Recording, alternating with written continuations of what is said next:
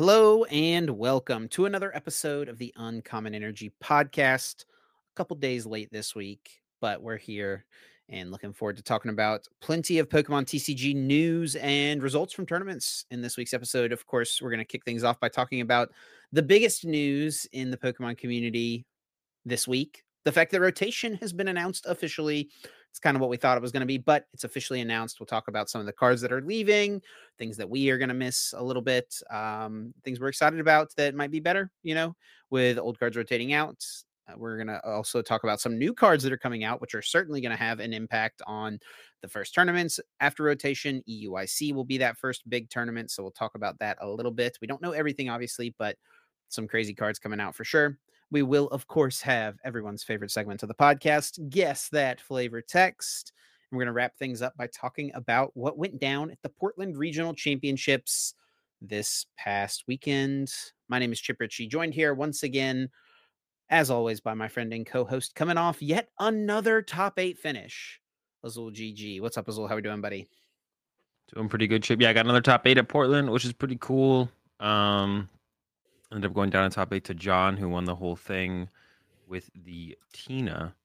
Um, but uh, but yeah, had a good uh, another good another good event showing, which was cool. Played Charizard again, and then uh, took a couple days off uh, after Portland, um, and uh, did a little short vacation. But yeah, getting back into it now recording the episode of the podcast today, which is coming out tomorrow, and then yeah, back to streaming all that stuff tomorrow. So I'm excited to get back to streaming and stuff. Um, I was really enjoying like the just kind of content in general pre pre Portland, and then took a you know a little bit longer break than I usually do with the post event stuff. But um, yeah, excited to get back to all the content stuff. What about you, Chip? What were you up to? Uh, or how I guess how was the? I didn't I didn't see you much. I ran into you once at Portland. Yeah, right. Because you were as, as like yeah. When you, you, I feel like you weren't out. Are, are you usually more on the floor when you're doing actual casting as opposed to backstage work? Yeah, for sure. So yeah, for those who don't know, in Portland this week, instead of casting, I was working behind the scenes. I was the subject matter expert on the production line. So pretty much just aiding the production crew with things related to the tournament and also helping with the pulling of matches and the like community choice votes and some of the information that went up on stream with the graphics and stuff like that. I did not make any of the graphics. So anyone who was, you know, I saw a few comments about that uh, you know, cuz there's some kind of funny bits um that went up uh on the broadcast like little lower third notes about like the one that we put out of you that was like just some guy that hosts a podcast. Yeah. Um that was not solely me. Some of the things that i said did end up making it onto the you know onto the actual stream itself but i was not the person you know typing these things out and putting them out there. Uh there's a graphics guy that does that. It's actually adam doricott does that um backstage now. But yeah, it was good. I I enjoy doing that a bit. But like you said, you did not see me out on the floor because I was working the entire time, pretty much from the time that I got there in the morning for my uh, call time. I was sitting at my chair, except for like quick bathroom break, and then like to get a working lunch all the way until the end of round nine and then the end of the finals on day two. So it's a lot more work, I think, doing the SME compared to casting. I guess it's just different more than anything. Uh, but with casting, you do have some kind of like dedicated breaks worked in where you're off for rounds. And then on those off rounds, that's usually when you see me like walking around and watching games and stuff like that. But um, yeah, when I'm doing the SME subject matter expert stuff, I am backstage literally the whole time, no breaks at all. Yeah, yeah. So how'd that go? Because this is like the second time you've done it before. Yeah, I did it in Pittsburgh, and I did it this time too. And I, it's fun. I, I like it. It's just different. I definitely still prefer casting to it. Um, to be honest, I might prefer playing to doing the SME. Like, I think maybe if I got asked to do it again, I might just be like, mm, maybe I'll just play in the tournament because I do still like competing. Um, but then also at the same time, like I feel like I'm coming up short when I'm competing because I am only like trying super hard for like a week or two before the tournament to practice and then I feel like I don't perform as well as I know I could. So, I don't know, maybe I should I don't know, we'll see, but hopefully I just end up casting the rest of the events this year. We'll see what happens, but um Yeah, it was cool because then after that, after Portland, my wife actually came with me to Portland, and then we took a little bit of a vacation for the first few days of this week. So that's you know, you were on vacation in San Diego, we were on vacation in the Pacific Northwest. We took a day, drove through like the Oregon coast, which was really cool. It was terrible weather.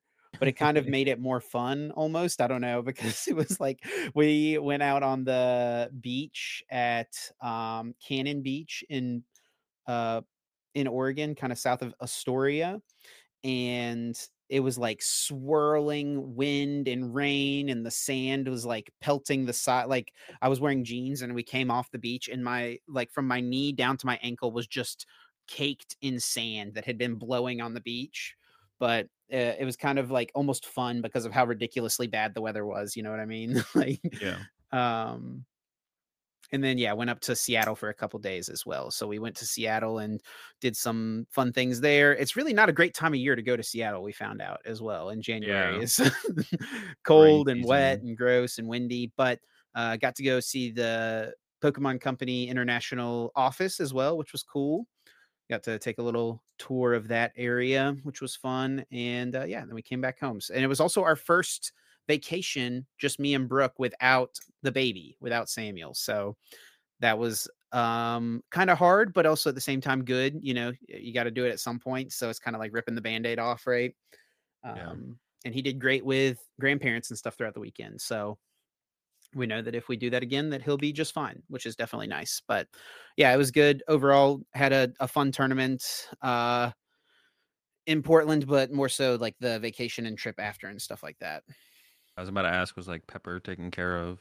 yeah yeah yeah pepper as well the dog yes grandparents are great babysitters and dog sitters thankfully so Yeah, yeah. Well, Portland was cool. Um, it seems like it'll probably be like uh, I wonder if they'll ever. It kind of makes sense for them to put it in Seattle eventually. i think it would be cool if they did a seattle regionals yeah right because they they have the headquarters right there. I guess it's still pretty close, but Seattle is probably a little bit more expensive than that's portland probably why. It's like it's close enough. it's actually that it probably a lot more expensive than portland Yeah, maybe it's just like it's close enough that it makes sense because having one there, maybe that's something they're just trying to aim for is have one close to the headquarters. But then if it's like that much of a that much bigger of a price difference, it makes no sense to put it in.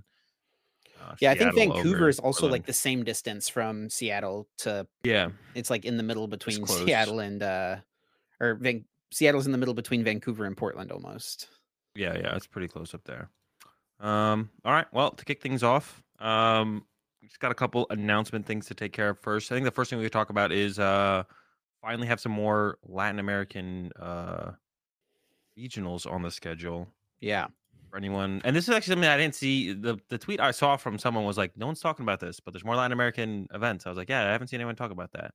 Um, When did this go get announced? I did not see anything about it until you told me about it. yeah, yesterday I think. Um, I don't know, just they are they popped up.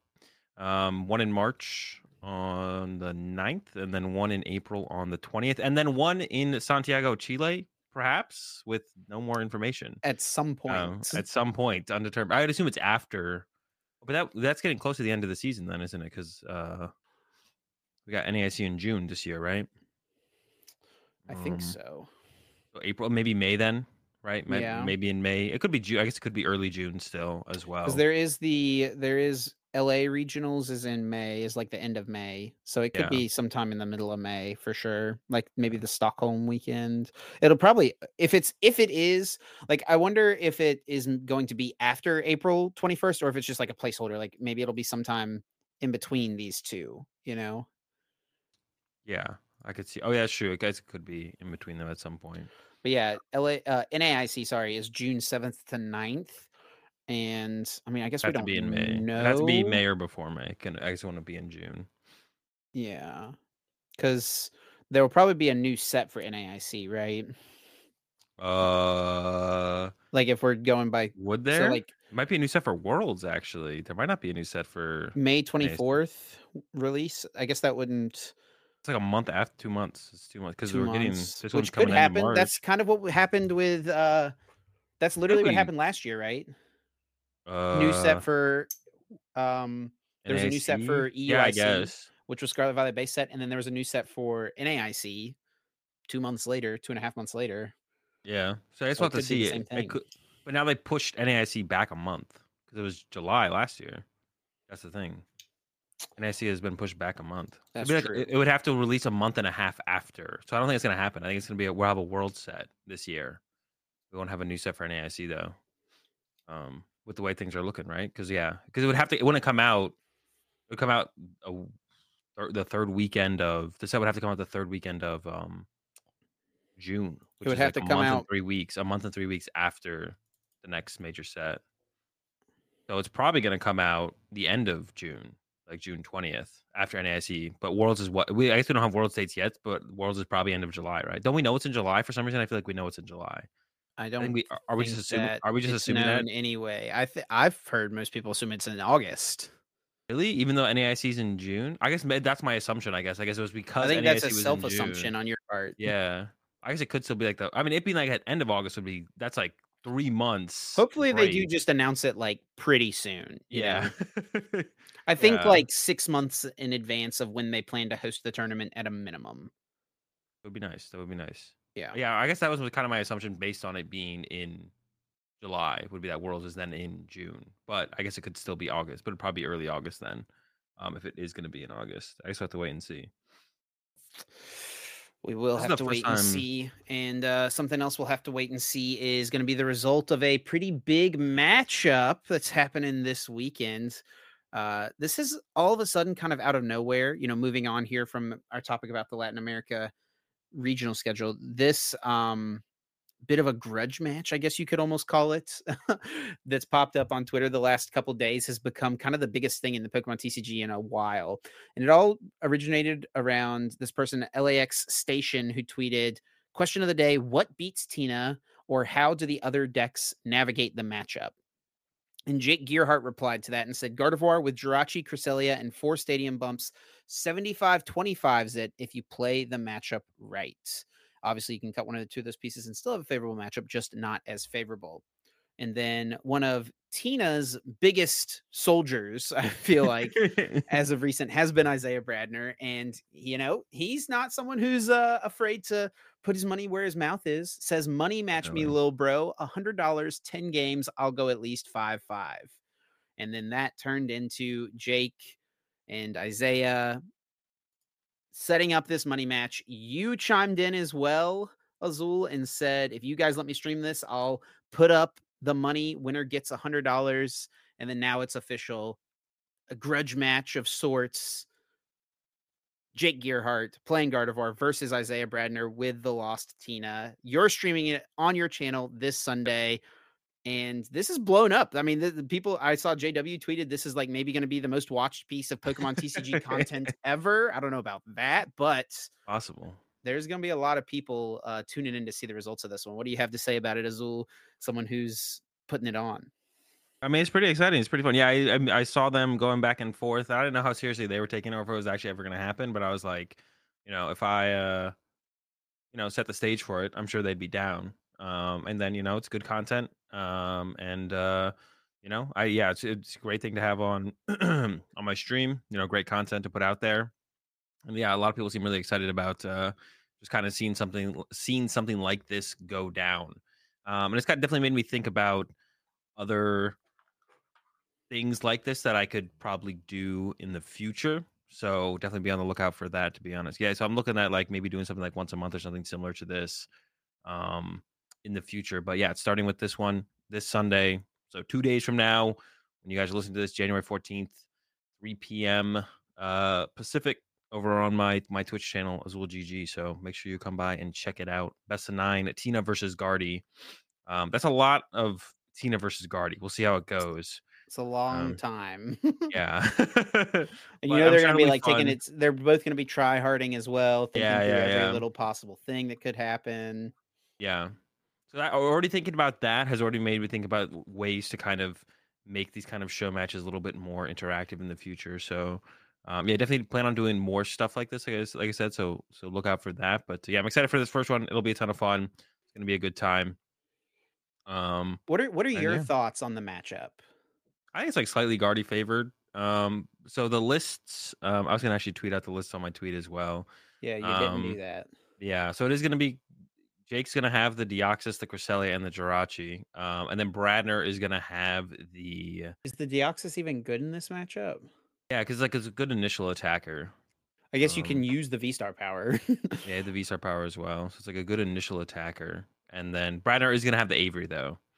Yeah. Uh, Bradner played the Avery at uh, at Portland, um, and is gonna have that that Avery in there. So the Avery's seems also like the pretty good. but only three path. Only three path.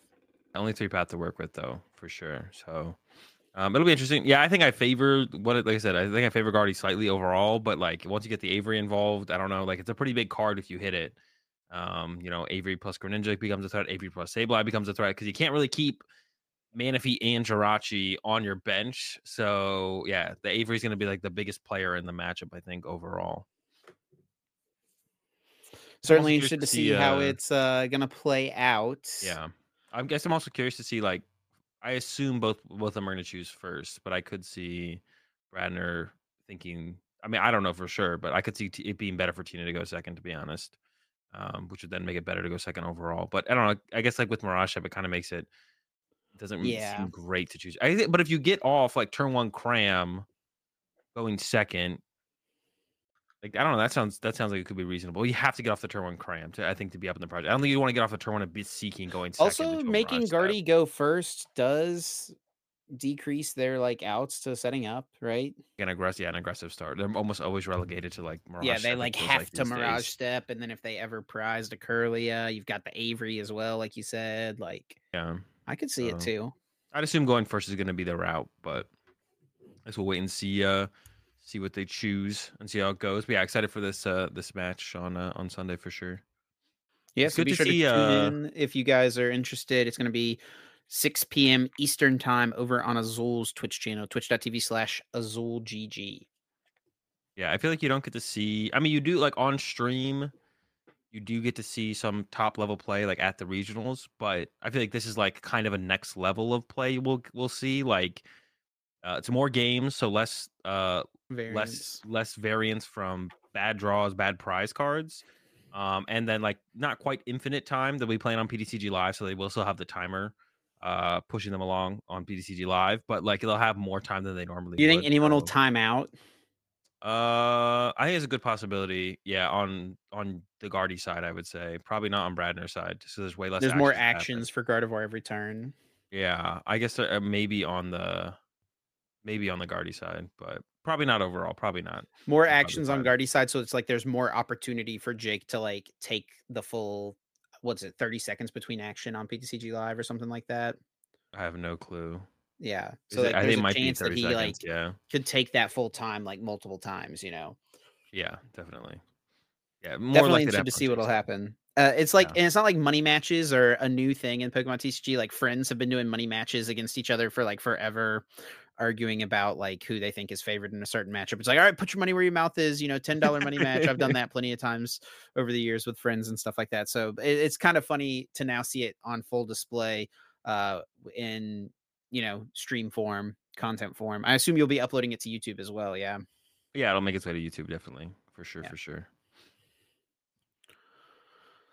Well, cool. Well, yeah, big news this week with that happening for Azul this weekend, but also released this week is the announcement of the 2024 Pokemon TCG standard format rotation. Something Pokemon likes to do every single year to keep the game lively and keep things changing up so we don't see the same old decks dominating time after time.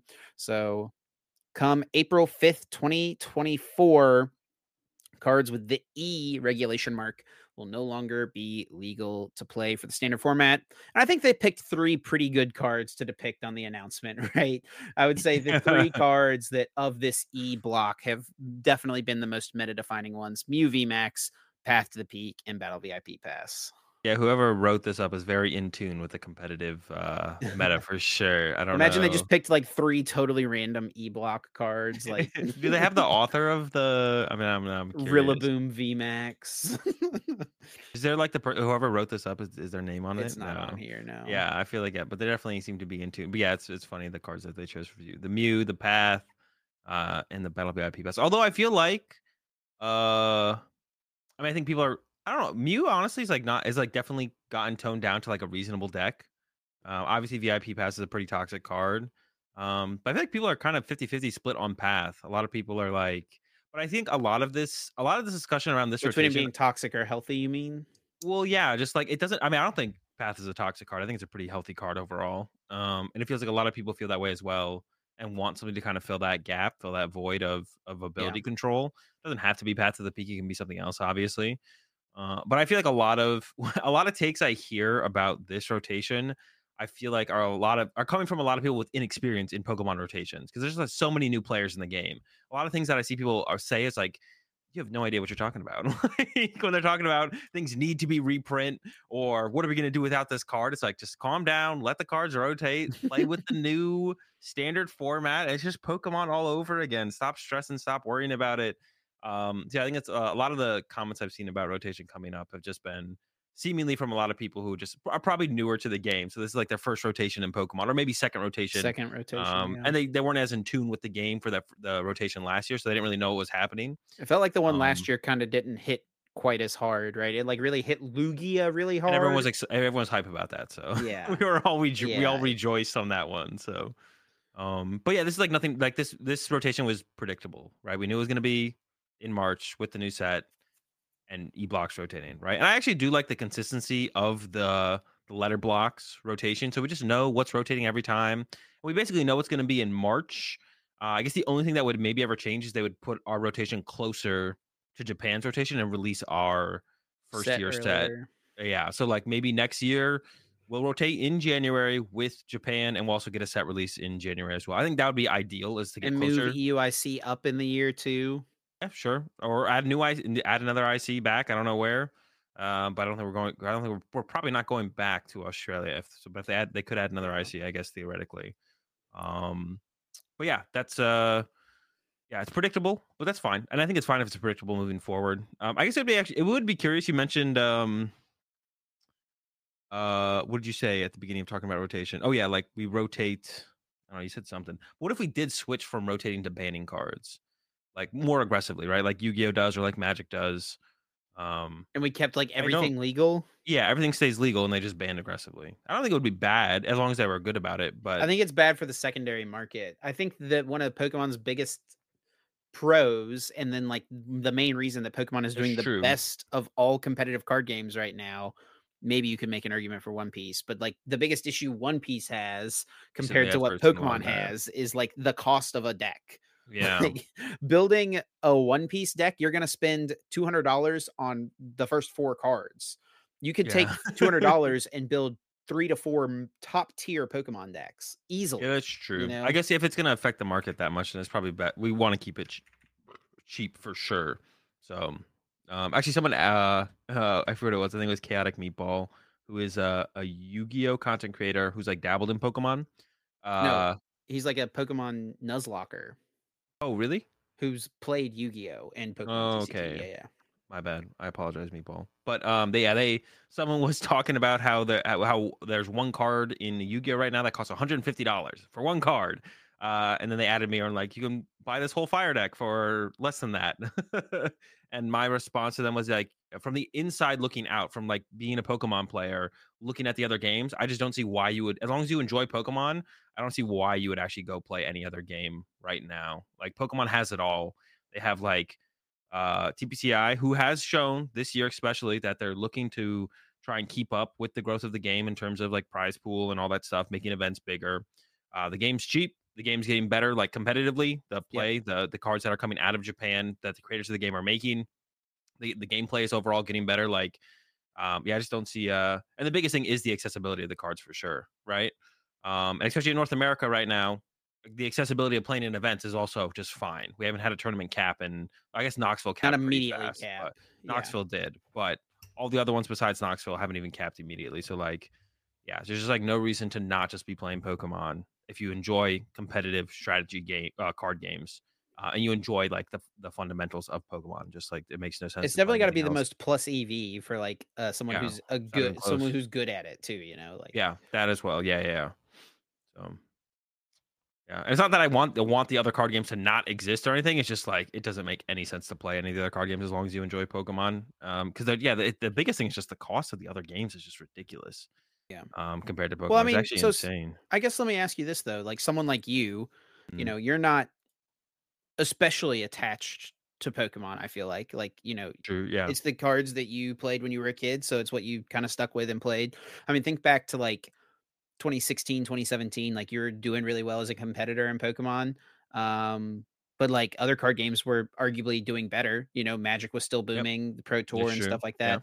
What kept you from trying to go hard at that? It, I can't imagine it was the specifically the cost of the cards. Like to you, to you, I feel like that's not something you ever really worry or think about. Um, I mean, cost of it is part of it. Like even I was mostly just because of people I knew in the community, right? And that has to be other people's attachments to other games as well, right? Sure, And I guess with that as well, and it- or, like or people's attachments to the franchise. yeah, attachments to the franchise, attachments to the you know knowing the, the community, knowing the people. Um, so those are definitely things that'll keep anyone in any specific game over another.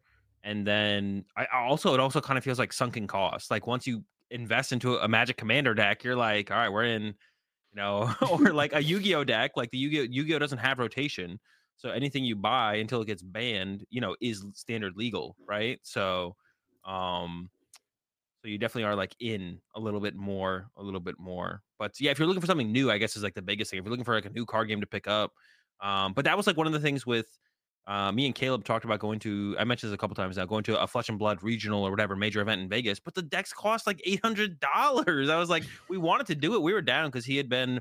Um, that's when back when he worked for Channel Fireball. That was like one of their big things was Flesh and Blood. So he had dabbled in the game a little bit and knew about it. Um, and we're like, yeah, that's actually yeah. uh, I mean, I'll be I'll be down to learn a new game. You know, flights to Vegas are cheap. Let's just get like some. Let's get the cheapest standard deck. Oh, it's a thousand dollars. Okay, well, nope, I'm not gonna do that. but like anyone who wants to get into Pokemon, it's like, oh, it's sixty bucks to get a tier one deck, or you know, top t- top tier deck, top you know tier three deck in the top three three tiers. It's like, okay, yeah, I can just go pick this up. Um, and it almost it's like it's like so much more. It's like going to like a, a sports game, even right? Like they get like a decent tickets at a sports game, you can be like, me and my friends who play Magic, we're gonna go buy a Pokemon deck and play in a Pokemon regional, right? And it's like you know, total would be like 130 bucks to get a sixty dollar deck, seventy dollar entry fee. That's like a Yeah, good ticket at a sports game, right? Like if it's a nearby, if it's a nearby regional, Yeah, right? yeah, Like a driving distance one, it's like you can just go experience Pokemon for the first time on that level. So conveniently, right? So tha- that's what we are trying to do with Flesh and Blood, but it's like that's not possible. You can't. I mean, you it is possible, but I don't want to drop a thousand dollars on a deck I'm going to play at one regional. But if there was like a hundred dollar Flesh and Blood deck I could have picked up and played, I would have gone and played in it, right? Um, yeah, I I think it's like if the other games don't do something, I think Pokemon's just going to become huge. It's going to overtake uh the the majority of the competitive card game space if the if the Yu-Gi-Ohs and I mean I th- I feel like Yu-Gi-Oh's plateaued for a really long time now, but Magic's on the downswing because of how they've been managing stuff recently. So if the other card games, One Piece has a huge opportunity, I feel like, to kind of take some space as well. But if not, I think Pokemon's just going to take over. They're going to become huge. It'll be like insane. There's no reason to like go to a different card game, or if you want to go learn a new card game, it makes way more sense to go try a Pokemon first because of how cheap it is to get into. For sure. And like you said, the game is like really fun right now. Genuinely, Yeah. like uh, and like the new cards coming out have been you know really interesting and stuff like that. Um, yeah, back to the point about rotation. You know, let's talk about some of the cards that are leaving. I saw this on Twitter from uh, Stephen Kent, who's a supporter of the podcast. So shout outs to you, Stephen, judge in the community as well. Uh, you know, I, I see plenty of these. You know, as we come up to rotation, I'm sure there'll be plenty more posts of like appreciation of the the cards that are leaving. But yeah, this E block, all the cards are leaving. I mean, there's some pretty dang good cards in uh, in E block. Not just like obviously there's the top tier stuff like the Mew Max stuff like the Urshifu that has been it? good consistently, but like even just stuff you don't think about that often, like level ball and escape rope, like just kind of like vanilla cards that are good to have in the format Yeah. that exist. They're leaving us too, man. Wait, is this it? Is this all we're losing? Like, Well, all the these are like the cards? big, big ones. Okay, this does not look like that much. It doesn't That's- look like that much. That's kind of one you of the problems with the Pokemon TCG though is um all the newest cards are like so much like recently all the newest cards have been so much better than the Yeah. So like, we still have Lugia Archeops and we still have Lostina, we still have Charizard, uh we still have Miraidon, like all the biggest decks right now or most of them I should say. We still have, right? We're losing Yeah. the Rapid Strikes. Um, but like yeah, the Duraludon and Umbreon haven't been relevant for a while. Um, I feel like the rotation doesn't really. The last last year I didn't feel like it, and this year I don't really feel like it either. It doesn't feel like it hit is hitting as hard as it yeah, has in the past for sure. Well, that's because all the the best cards are the newest cards. Yes, yeah. Um, so that's why. And And that's something hopefully we see, and that's something that recently since Scarlet and Violet has not been true. Like we got Gardevoir EX, we got Charizard EX, Miraidon. Meows, this stuff like the Meowscarada, the Miraidon popped up, but like overall, there hasn't been like a massive influx of new decks with each set release. So we might see those decks. This is what I've talked about for a little while. Maybe these decks are going to get their moment once rotation hits, um, and stuff shifts shifts up enough for something like a Meowscarada to be good. Because I think Meowscarada is really close to being like actually a meta deck, um, being powerful enough to be a meta deck. So like stuff like that might see its see its Yeah. time. Um, but you, to be honest, like this kind of stuff, like I'm happy to see all these cards leave. Like it just like shakes up the meta. Things change. Things are like my favorite meta is always the next meta. So like big rotations or when rotation hits, which is like the biggest potential shift because it comes with a new set.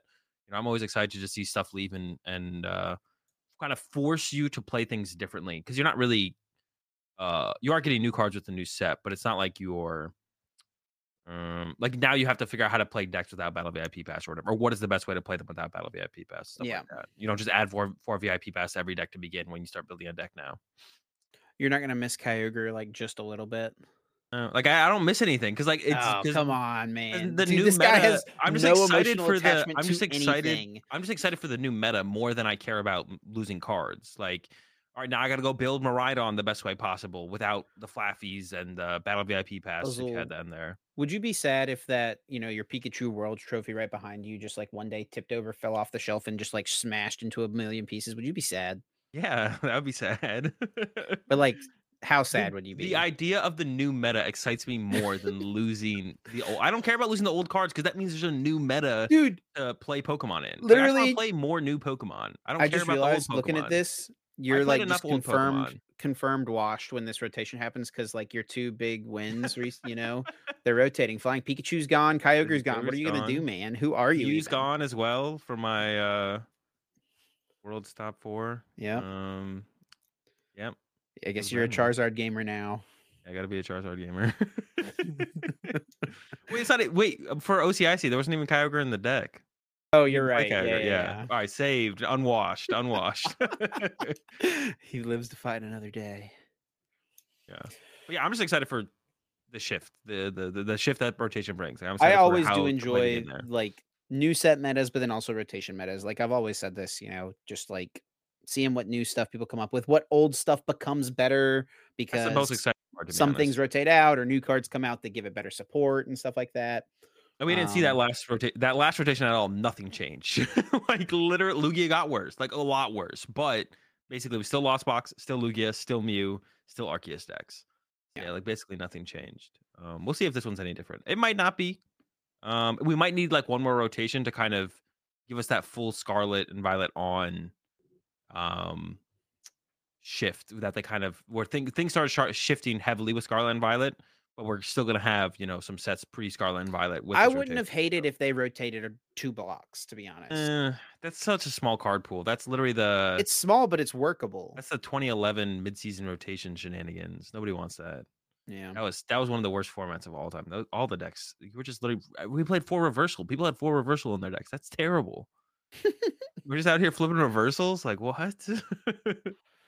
That can't well, be speaking of uh, new sets, new cards, all that stuff, there were a few more new cards revealed recently. Honestly, I'm kind of glad that our podcast like didn't release like normal on like we didn't record it like normal on the 9th and release it on the 10th because we would have missed like the rotation announcement first off um the new a spec card that we'll talk about we would have missed that as well so uh kind of a good thing that it worked out the way it did but let's hop over to Twan Lay's Twitter. Shout outs as always to Twan for the translations.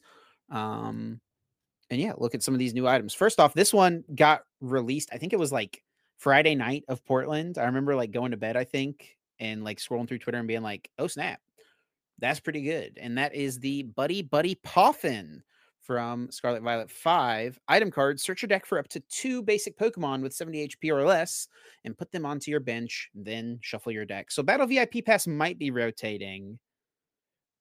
Or is it? Is it rotating? oh yeah, true. Because we got the what is a puffin though? Have you ever had the the cereal puffins? Dude, puffins are a bird. Yeah, but there's a cereal called. Oh, is a puffin like some some weird Pokemon food? Yes, puffin is from the Pokemon franchise. Oh, see, I thought it was like a real food. Oh, never mind. Um, but yeah, it made me think of puffins. Um, it might be like a New England thing, to be honest. a puffin is uh used well i know i i didn't really play much diamond and pearl when i was a kid so i don't know them as well from diamond and pearl but they are in pokemon go it's an item in pokemon go i know them from that mostly um but apparently you can make all kinds of different puffins in pokemon diamond and pearl but See, they this is just the buddy look buddy up- puffin Look up puffin cereal. puffin cereal Yeah, it just made me think of. Uh, uh yeah, i've never seen this cereal before yeah. They've actually rebranded. since barbara's last one I had. puffin cereal Yeah. is this what you recognize this like older box Um. Yeah, I think so. Yeah, the the newer the newer ones are a little bit different. But yeah, I don't know. I, I saw puffins as I thought of puff, and they're ki- it's kind of similar looking. I guess. Have you ever gone to like a zoo that has a puffins exhibit? Mm, I don't think so. The North Carolina Zoo uh, is a great zoo, by the way. If you're ever, you know, in North Carolina for an extended period of time and you're looking for It's always hyping do, up this zoo. the North. Carolina Zoo is excellent. Um, it's in my hometown as well. But anyway, um, they have a puffins exhibit and it's really cool. You know, it's like this big glass wall where uh and it's this massive room that you can see the puffins like diving under the water and stuff like that. So it's like a half tank, half like, you know, place for them to, you know, kind of be like uh they're on like an ice wall, which is where they would be in their natural habitat, you know, or on a cliffside. Um it's really, really cool, but it smells terrible, dude.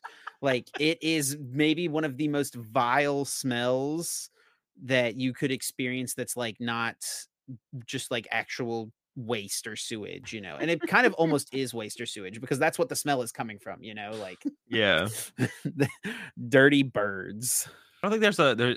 I'm thinking about like the New England Aquarium. There's not a puffin exhibit, but I, they have penguins. I think there's puffins and penguins in the yeah, yeah, yeah. one. Uh, but yeah, the card search your deck for up to two basic Pokemon, 70 HP or less. Put them onto your bench, and it is an item card. So similar to Battle VIP Pass, gets two basics, but they have to have 70 HP or less. So this is very much geared towards those evolution decks. Yep. So we've been seeing a lot of powerful basic Pokemon come out recently, and I was like, eh, come on, what more of this with all the future and ancient Pokemon that were revealed? But and I thought I didn't think we are gonna get any big reveals until maybe the next Champions League uh in February, I believe, for the for the March set. Um, but they came out with these. The this is a big card for sure. The Poffins is a huge card for those evolution decks, those stage two evolution decks. So I think stage two evolutions are safe. I think we can say that for sure. It looks a little bit scary. They're coming out with a lot of two prize basic Pokemon, but then save some of the reveals for a little bit later. And I'm feeling a little bit better now about this this uh, upcoming March set release for sure with the Poffins. A lot of Yeah. people are, so I've seen some people say that they think this is going to be a toxic card again, but I don't think so. Battle VIP Pass was toxic because you had to use it on your first turn and it could find anything. Yeah. The Poffin's limited to just the 70 HP basic Pokemon and them having to go to the bench, so you can't just use it to like thin out your deck or fuel up your hand. Uh, kind of use it as like a card value card in the mid game to like play one to get two to play an Ultra Ball or something. Um, and limited to the 70 HP. Yeah, I think it's I think it seems like a, a pretty good card. I think it's just gonna be a good card. I think it's a super good card. I do think it's I don't think it's toxic, but I think it's like a top tier card.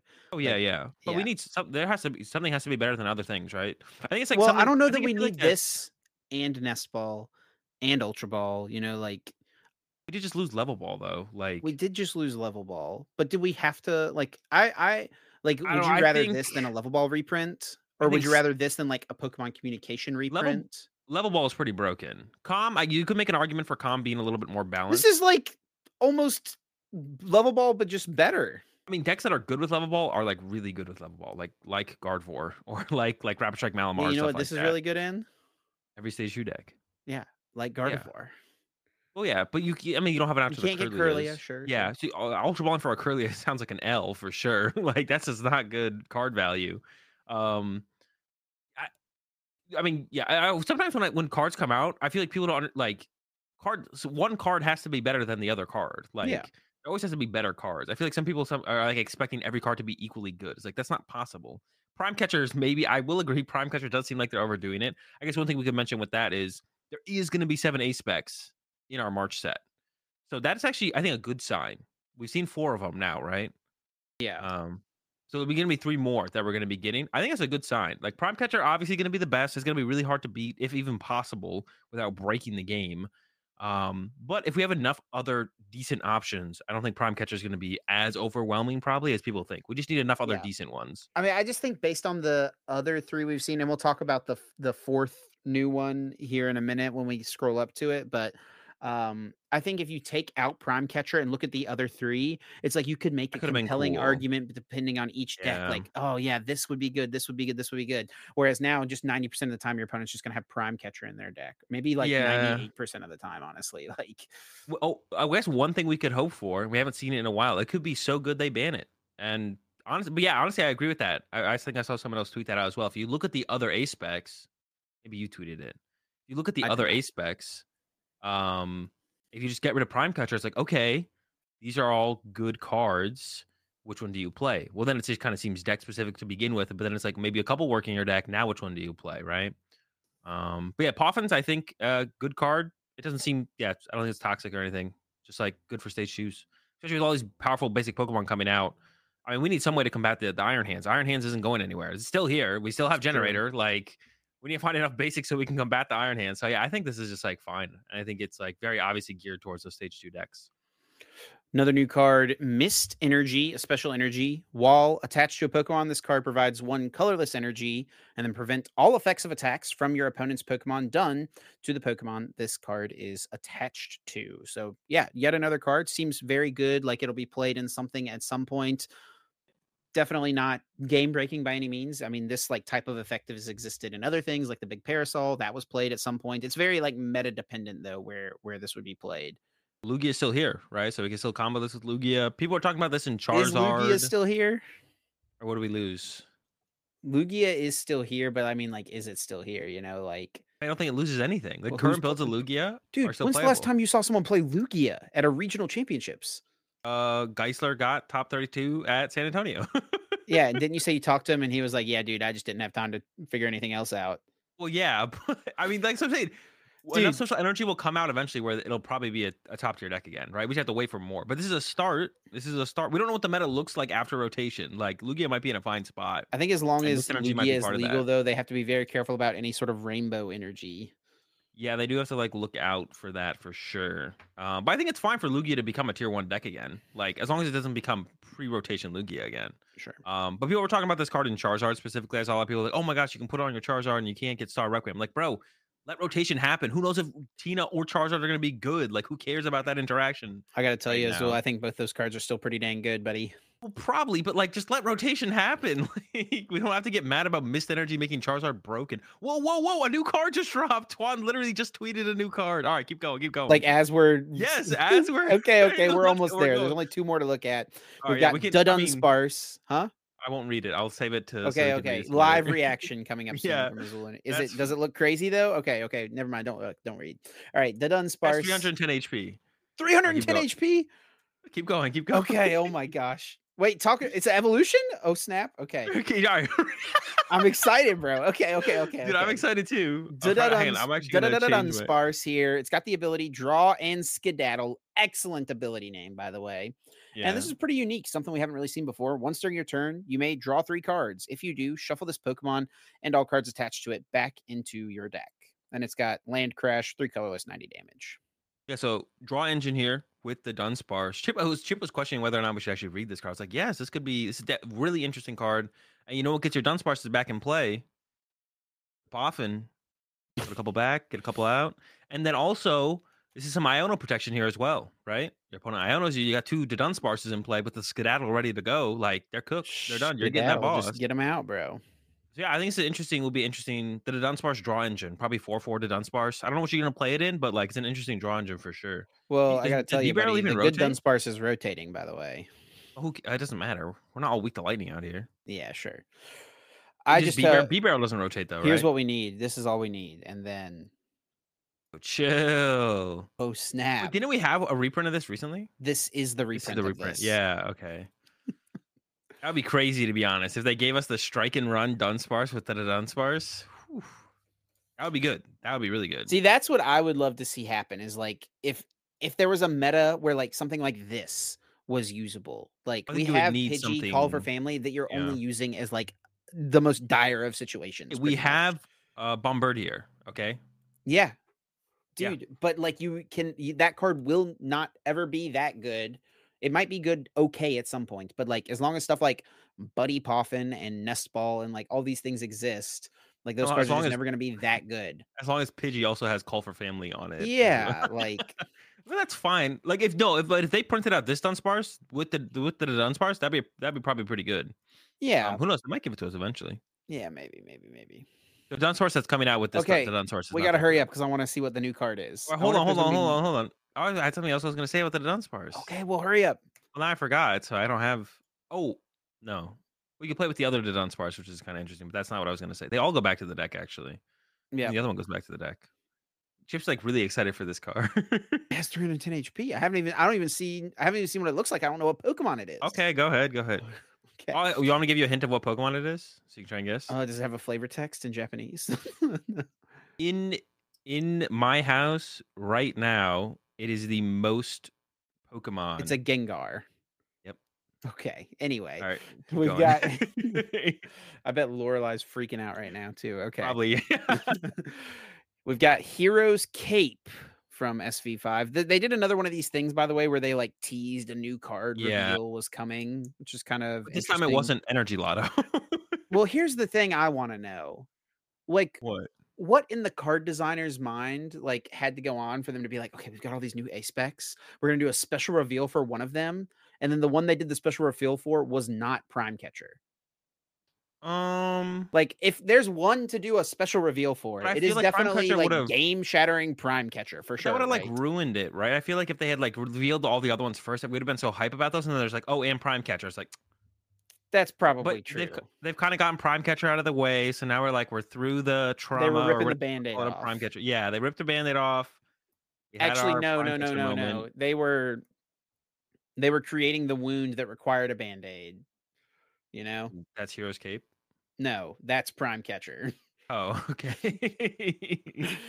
And Um, then yeah, he- there's Hero's Cape, which is a tool, a spec, cool to see. So, you know, we've got special energy, we've got item cards, and now we have tool cards potentially. Maybe more. Maybe we'll see some stadium, a I spec. I think they confirmed that the A specs are all. It's going to be one energy card and six trainer cards. They did say that, yes. Yeah, yeah. So no more energy for this set.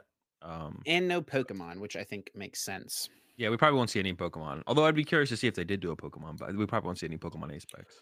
But here is the Hero's Cape from Scarlet Violet 5. A spec tool card. The Pokemon this card is attached to gets plus 100 HP. That's a lot of HP. Yep. And unlike the luxurious cape, you're not worth one more prize card. So and you can put this on anything, right? Luxurious cape only triggered on non-rule box Pokemon. Um, Yeah. yeah, it's a good card. It's a good tool card. Um, I saw someone talking about it with Banette EX, which could be interesting. Item locking plus an extra 100 HP. I guess we does Cheryl rotate. See, I don't even know what rotates. Does Cheryl rotate? It does rotate. Okay, I saw someone tweet a picture of it with this. Yeah, that's big. That's big. 450 HP, buddy. Lost vacuum still in the format though, so it's one of those things though where it could the like I'm sure Sander is a big fan of the cape. Um, we You got four camera this? catcher. Oh no. Conkeldurr from Noble Victories. Is that how you say it? it's not Craftsmanship. This Pokemon gets plus 20 HP for each fighting energy attached to it. It's not Conkeldurr. It's Conkeldurr. Bro, I don't know. You're supposed to know this stuff. I probably should know this. but what I was saying, I'm pretty sure like someone like Sander is more excited for the cape than Prime Catcher, um, for like control type uh deck. So this what the cape is one of those cards where if there's just not enough vacuum in the format, there's definitely a lot of advantage to be gained from this in like weird situations where you could like yeah, there's there's, there's a lot of advantage to be taken advantage of in a specific meta that's like not revolved around tool removal. And right now, like tool removal currently and like moving forward, I can't think of a reason why everyone has like one to two vacuums in their deck. It's just like really convenient to have in Charizard, and it's good in Lost Zone decks to up your Lost Zone. But yeah, this card could be. Oh, one thing we didn't mention with Poffin is I was kind of hoping Lost Zone would kind of die because I'm fine with yeah, that. bro. But I think Pumpkin's Poffin will 70 keep. Yeah, I think Poffin will keep Lost Zone decks around for a little while. But able to find your Comfeys more aggressively. uh, Errata the Motivated Comfey to Puffin. 80 HP. Yeah. Or will they errata Sableye to 70? Or will they ban Colress's experiments? Probably none of those things. But without Battle VIP Pass, it, it, it- no Battle VIP Pass definitely hits. But four Poffin, four Nest Ball should keep Zone decks chilling, to be honest. Especially because you could like get Ditto involved to kind of get anything uh, off of Alright. Ditto. One more card, and then I get to go see what the cool new Gengar does. So we've got Reunic- uh, Reuniclus. I know how to say that one weirdly. Reuniclus has the it's a stage 220 HP psychic type. It's got the attack for one colorless summoning gate. Look at the top eight cards of your deck. Choose any number of Pokemon you find there and place them onto your bench. Shuffle the other cards back into your deck. Speaking of cards that Sander is probably excited about, this would be one of them. Yeah, it's funny that uh, if for like all new card releases, like it's like okay, is this card good? Is this card bad? Is this a Sander card? There's like an extra category now. Sander has like established himself established himself so much in the game, um, as you know, just who he is in the game that like. Yeah, there's like another category for when we're looking at cards in the Pokemon TCG. It's like good, bad, Sander, and it could be good or it could be bad, and it could still fit in the Sander category. But uh, this one's interesting. You could definitely pull off some crazy combos, and it combos with the new Mallow reprint, right? Yeah. Search your deck for any two cards, put them on top of your deck, put two stage twos or something crazy like that on top of your deck. Get them out through a Reuniclus, and you can set up some crazy combos with this for sure. All right, It's I'm definitely gonna be an exciting card. Oh, okay, go ahead. Oh, and a new oh, ace wait, spec there's an ace spec. Okay. All right, start. With, Live reaction here. All right. There's like 20 new cards that just dropped. oh my. All right. Well, we might have to reference Dude. throughout the episode. We might have to come back and reference. Yeah, we'll talk about Portland and then come back to the new cards. All right, Okay, let's look well- at at least these two real quick. We've got Gengar EX, a stage two dark type, 310 HP, two retreat, weak to fighting. That does not feel right. Uh Gengar's immune to fighting, by the way, as well. Anyway, Yeah, uh, it's got the that does good. ability corroding curse. Whenever your opponent attaches an energy from their hand to one of their Pokemon, put two damage counters on that Pokemon. Doesn't say that Gengar has to be active. That's normally how those abilities work. Uh, and it also doesn't say that it doesn't stack. So that's another thing. And then, abilities always suck though. So yeah, well, holding out hope. not if you have three Gengars in play. Anyway, and then we've got Trick Step for two dark, 160. You may move one energy from your opponent's active Pokemon to one of their benched Pokemon. we still have Dark Patch, right? That We do still have dark. Yeah. Okay. Mm, Mm, look it up. yeah, I think we do. Yes, we do. I just don't see how does anyone know any of this stuff ever. It's just so irrelevant. Yes. Yeah, we do. It's it's an F. Okay. Yes, that that's huge for it. Uh, it's a lot of HP, two hit KO and everything. Pretty efficient energy wise with the Dark Patch. Put Greninja in there to get energy in your discard pile. There's some. You have some good haunters. Oh yeah, isn't There's the a haunter, like- Gastly, I think. what doesn't this haunter like? What does the haunter do when you put it? I'm oh, thinking of this thing. item? This is old. This is what I was thinking of. Oh, There's this. Gastly. It's really old. It's from Unbroken Bonds. Whenever this Pokemon is knocked out, search your deck for two Haunter and put them onto your bench. that sucks. Well, it sucks because it's gone. The haunter's not that good with this specifically. Yeah. Um, you can put a supporter card. You can with its ability when you evolve it, you can put a supporter card from their discard pile into their hand, which you probably don't want to do because No. yeah. Oh well. Well, there'll be a new haunter that's coming out with the Gengar as well, so maybe that'll be a better haunter and Gastly. Let's move on to the ace spec though. Okay. Uh, ancient tool card item. Item card. Oh, item card, not a tool card. Sorry, it looks like a tool.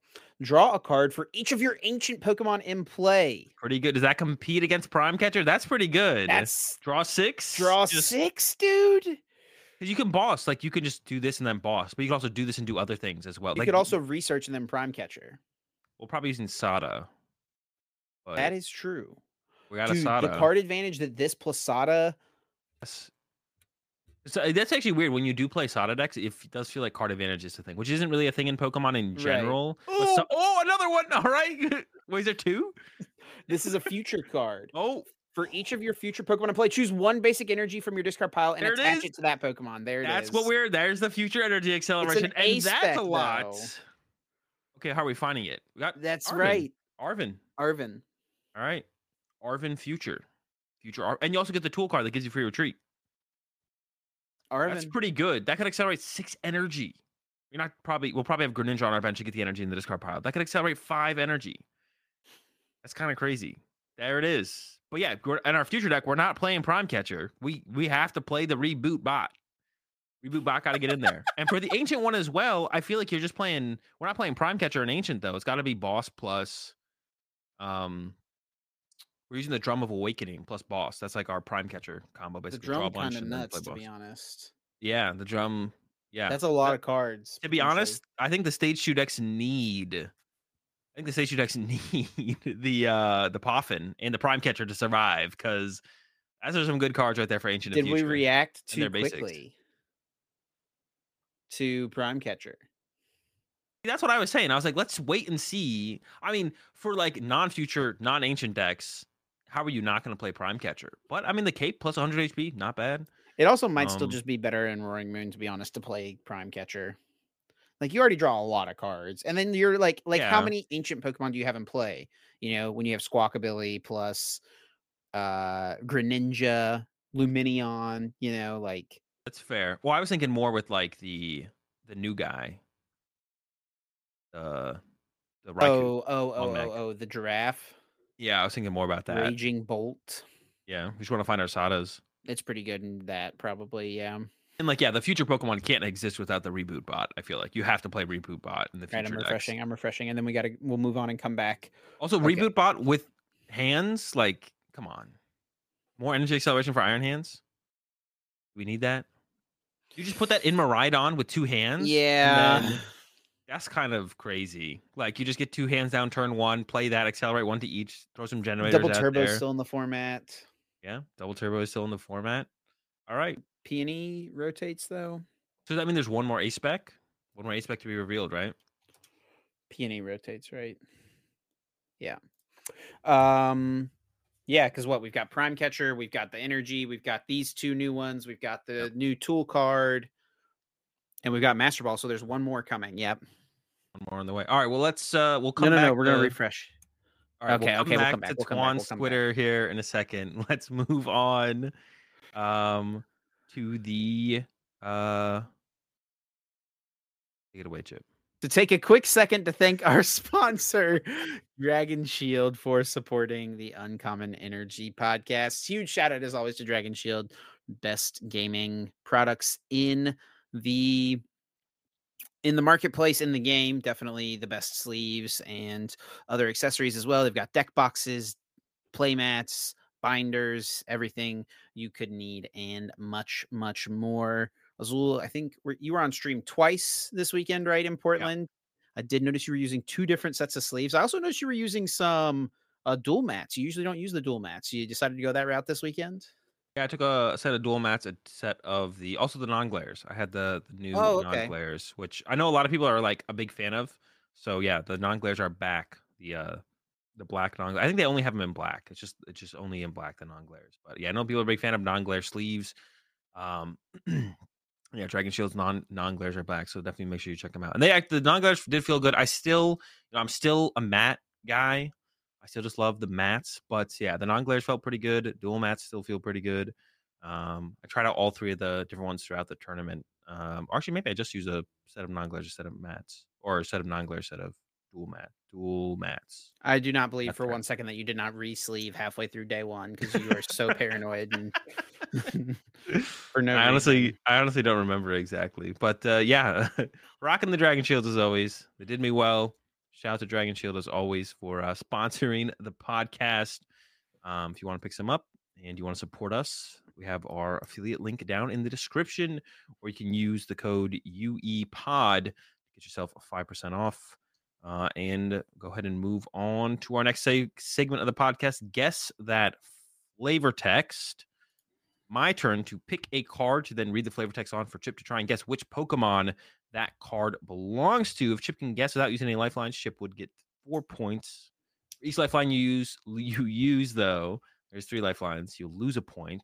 I was able to guess it last week after using all three lifelines. And lifelines are what set the card is from, what stage the card is, and read an attack name. Chip, are you ready for this week's? Yeah, you were able to get a point last week, so I'm was, I'm definitely yeah. needing to increase that lead. I'm currently up 16 to 11 now. Azul scoring the first points in uh, in a little while. So let's see if we can make that back to back weeks of someone getting points. Let's do it. All right. Its two whiskers provide a sensitive radar. Even in muddy waters, it can detect its prey's location. Whiscash or Barboach. It's one of those two for sure. Let me hear it one more time. Its two whiskers provide a sensitive radar. Even in muddy waters, it can detect its prey's location. Yeah, I'm just locking it in right away. Whiscash. Let's get it. Come on. Nope. What? Bro, he's got the the what? No way. I was so sure. All right, go ahead. Use a lifeline. We'll see if you can get it. out. What? All right, what set is the card from? Guardians Rising. What stage is the card? Basic. And let's read an attack name. Mud slap. Oh, is it is it Barboach then? Yes. Dude. Why did you just ask what stage it was, dude? I was like, oh no, he's gonna get get he's gonna get three points. I was like, oh man, a three Oh. point leap. It's funny. Barboach. Someone actually sent me uh it's the one there on the right. Dude, no. I was so sure. Because eh, the reason why I just locked it in right away is because I could immediately Picture picture the- the massive whiskers on Whiscash. and it's like Barboach probably has some sort of whiskers going on, you know, but they are nothing. Like if anyone's finding anything with these whiskers, it is this little guy right here. yeah. This guy Yeah. can find everything with these whiskers. Someone uh, actually emailed me that one.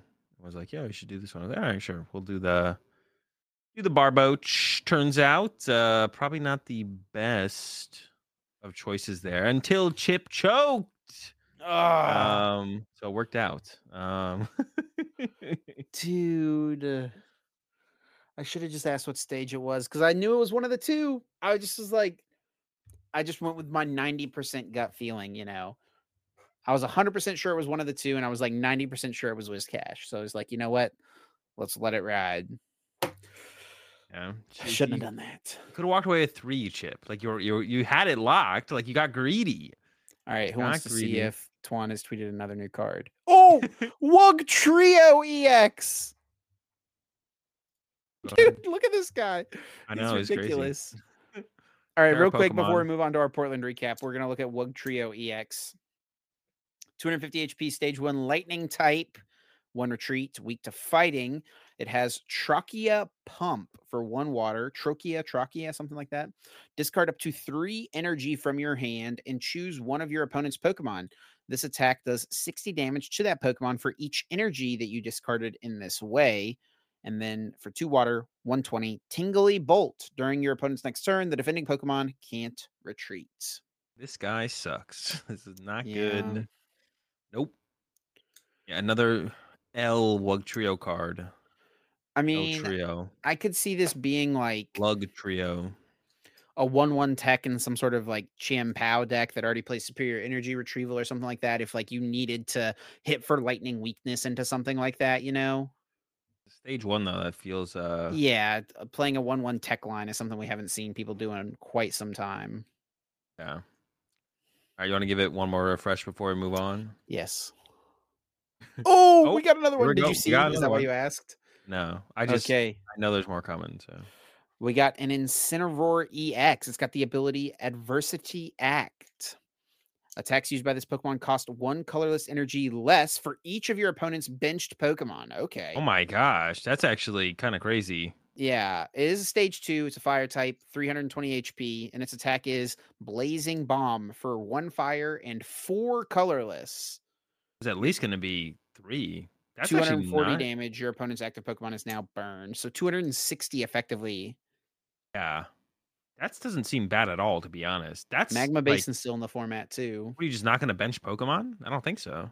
Put a put a double uh double turbo on there as well, Yeah. and then if they only have two bench Pokemon, we're still hitting for 240. That KO stuff like Iron Hands and like all the the ancient and future, uh, big basic Pokemon. Yeah, that does not seem bad.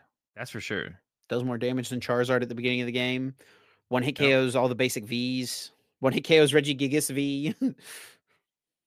Yeah, I don't I don't dislike that. I don't dislike that at all. That could be pretty good actually. Wait and see. A lot of new cool new cards coming out. See, people are talking about Charizard getting the mist energy and I don't know. This card does seem pretty good. No longer shutting down shutting down Gardevoir. We got we got some new cards to take a look at here. Who cares about that old stuff? Looking up the optimal Litten, of course. Yo. See. Wait, dude, but imagine if there's like some like memory uh tool or something, you know, is that thing still in the format? I don't think it is, right? I don't think so. No. I think that rotated last Mhm. year. We might get something eventually though that would work with it. Memory Um, energy. Look at how scared he is. Yeah, that Litten is pretty scared. Um, for anyone who's listening, we're looking at the Litten that has the reprisal.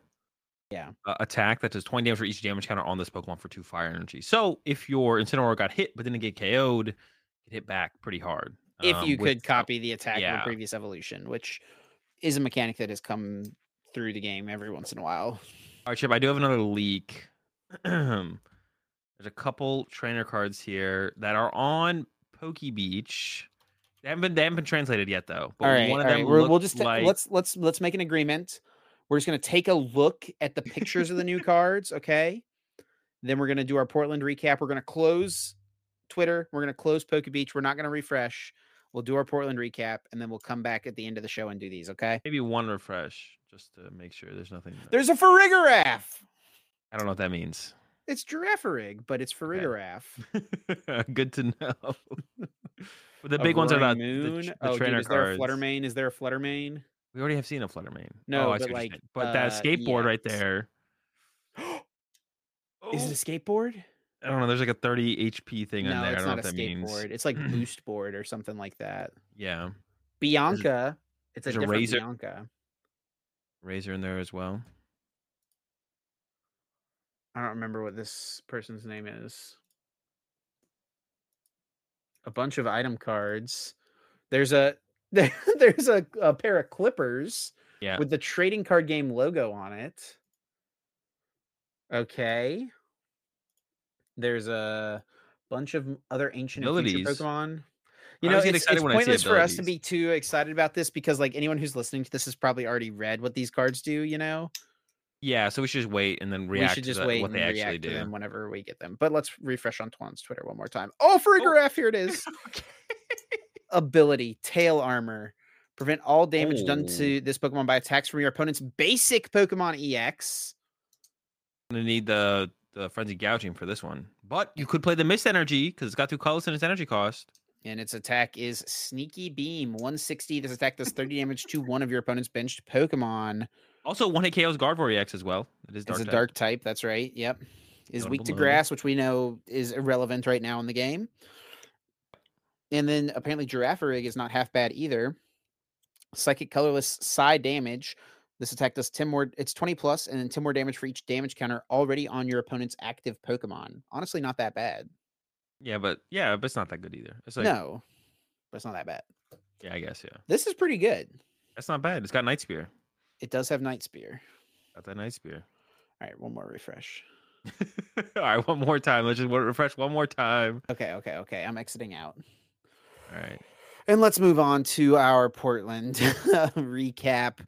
Of course, the tournament that did just happen this past weekend. Azul with the top eight finish once again. Congratulations. Also, heck of a run, by the way, man. Uh, what is it? Four top eights in a row, four tournaments in a row, four top eights. That's pretty nuts. Well, no, because the LAIC was in between. Oh, okay. Yeah, yeah. We don't have to If we want to do the, if we want to do the, the thing where we just like talk about regionals, then yeah, it's four regionals in a row. I guess. four regionals in a row. Yeah. I'm not a big fan. I like like calling major tournaments major tournaments usually, and I like to like include them all together. But a lot of a lot of uh, But when it sounds better for you, you're like, well, yeah, a I'm lot of stats, a lot of stats in the Pokemon TCG world are broken down into regionals, so we could do this one as well. Why not?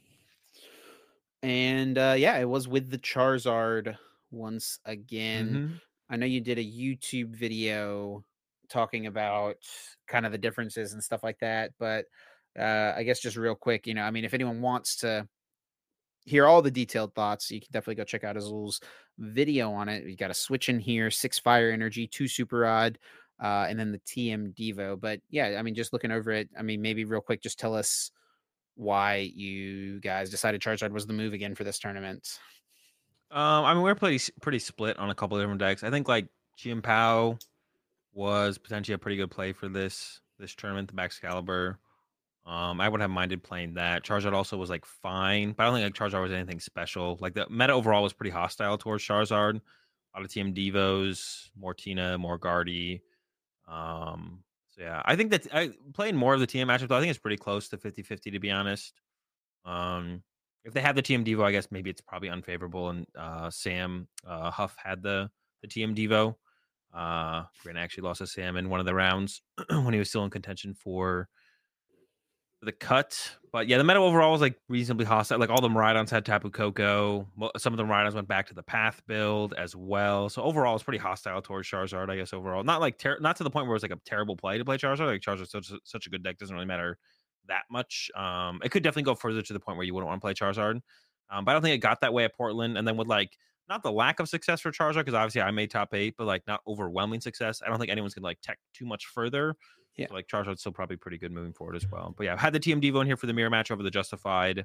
Um, and what were the other changes from the list? I went down to six fire, two super rod, um, which is really good against Tina, specifically really, really good in the mirror match. Like TM Devo plus double super rod, like it felt impossible to lose the mirror match, to be honest. So um Six Fire just because of the like mobility overall, that you get from six five from the double the recovery, like they TM Devo you, but they only get like two prize cards. But now you can actually have enough charge Charizards to like to to be able to last the rest of the game, stuff like that.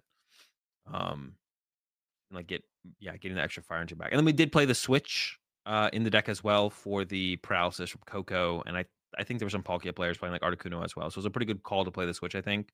Um, you have any sure. situations come up where you needed it? I use it a lot. I use it a decent amount, um, but never against a Koko. I did play against a Miraidon with Koko, but it never came up to pair it into the Koko, Actually, I don't think if I remember correctly. Um, so I did use the switch a decent amount because it's also just a switch. Like yeah, sometimes you just, just want to move your card. like also like like especially like compared to the San Antonio list, we still had seven outs turn one to get into Mew, the switch and six fire energy. Um, whereas San Antonio we had seven fire, no switch. So and we went with the switch over the Turo or the escape rope because you usually want to KO whatever paralyzed you. Um, so escape rope means you'd need a boss or a counter catcher to go with it. Um, whereas just and you want to be able to Arven for it. Yeah, exactly. And then uh, that is the reason that Turo Turo's just awkward because you Turo and then you need Charmeleon on your bench or you need a rare candy. Um, and you can't Arven for Turo and then play Turo, but you can Arven for Switch. And if people are going back to the Path build, which is what we kind of thought some would, so if they like Path, Iono Koko you, um, if you don't have access to your abilities, but you have an Arven, you know, the abilities find you the Turo, but if you can't don't have access to your abilities, then being able to go Arven for Switch just makes more sense. So I think if you really want to go over the edge in the mirror match, playing the Turo would just like put you way over the edge for the mirror match. But I said, also burns a candy. So if everyone has TM Devo, maybe it's not even that good to be honest. Yeah, so Charizard's cool and all, but obviously not strong enough to win back to back regional not championships. Quite. Uh, yeah, tell us what happened in your top eight match. You did lose in top eight to the eventual winner of the tournament, John Ang, with his lost Tina. Tell us what happened. Uh, yeah, in the top eight, I mean, it's close games. Uh, game two, he got like a turn two boss KO on my Pidgey, and I never got Pidgeot set up. And then game one, I went like lone Charmander, and still got both games pretty close. Game one, I was never really had too good of a shot. Um, yeah, it was like, like possible pretty, but low odds.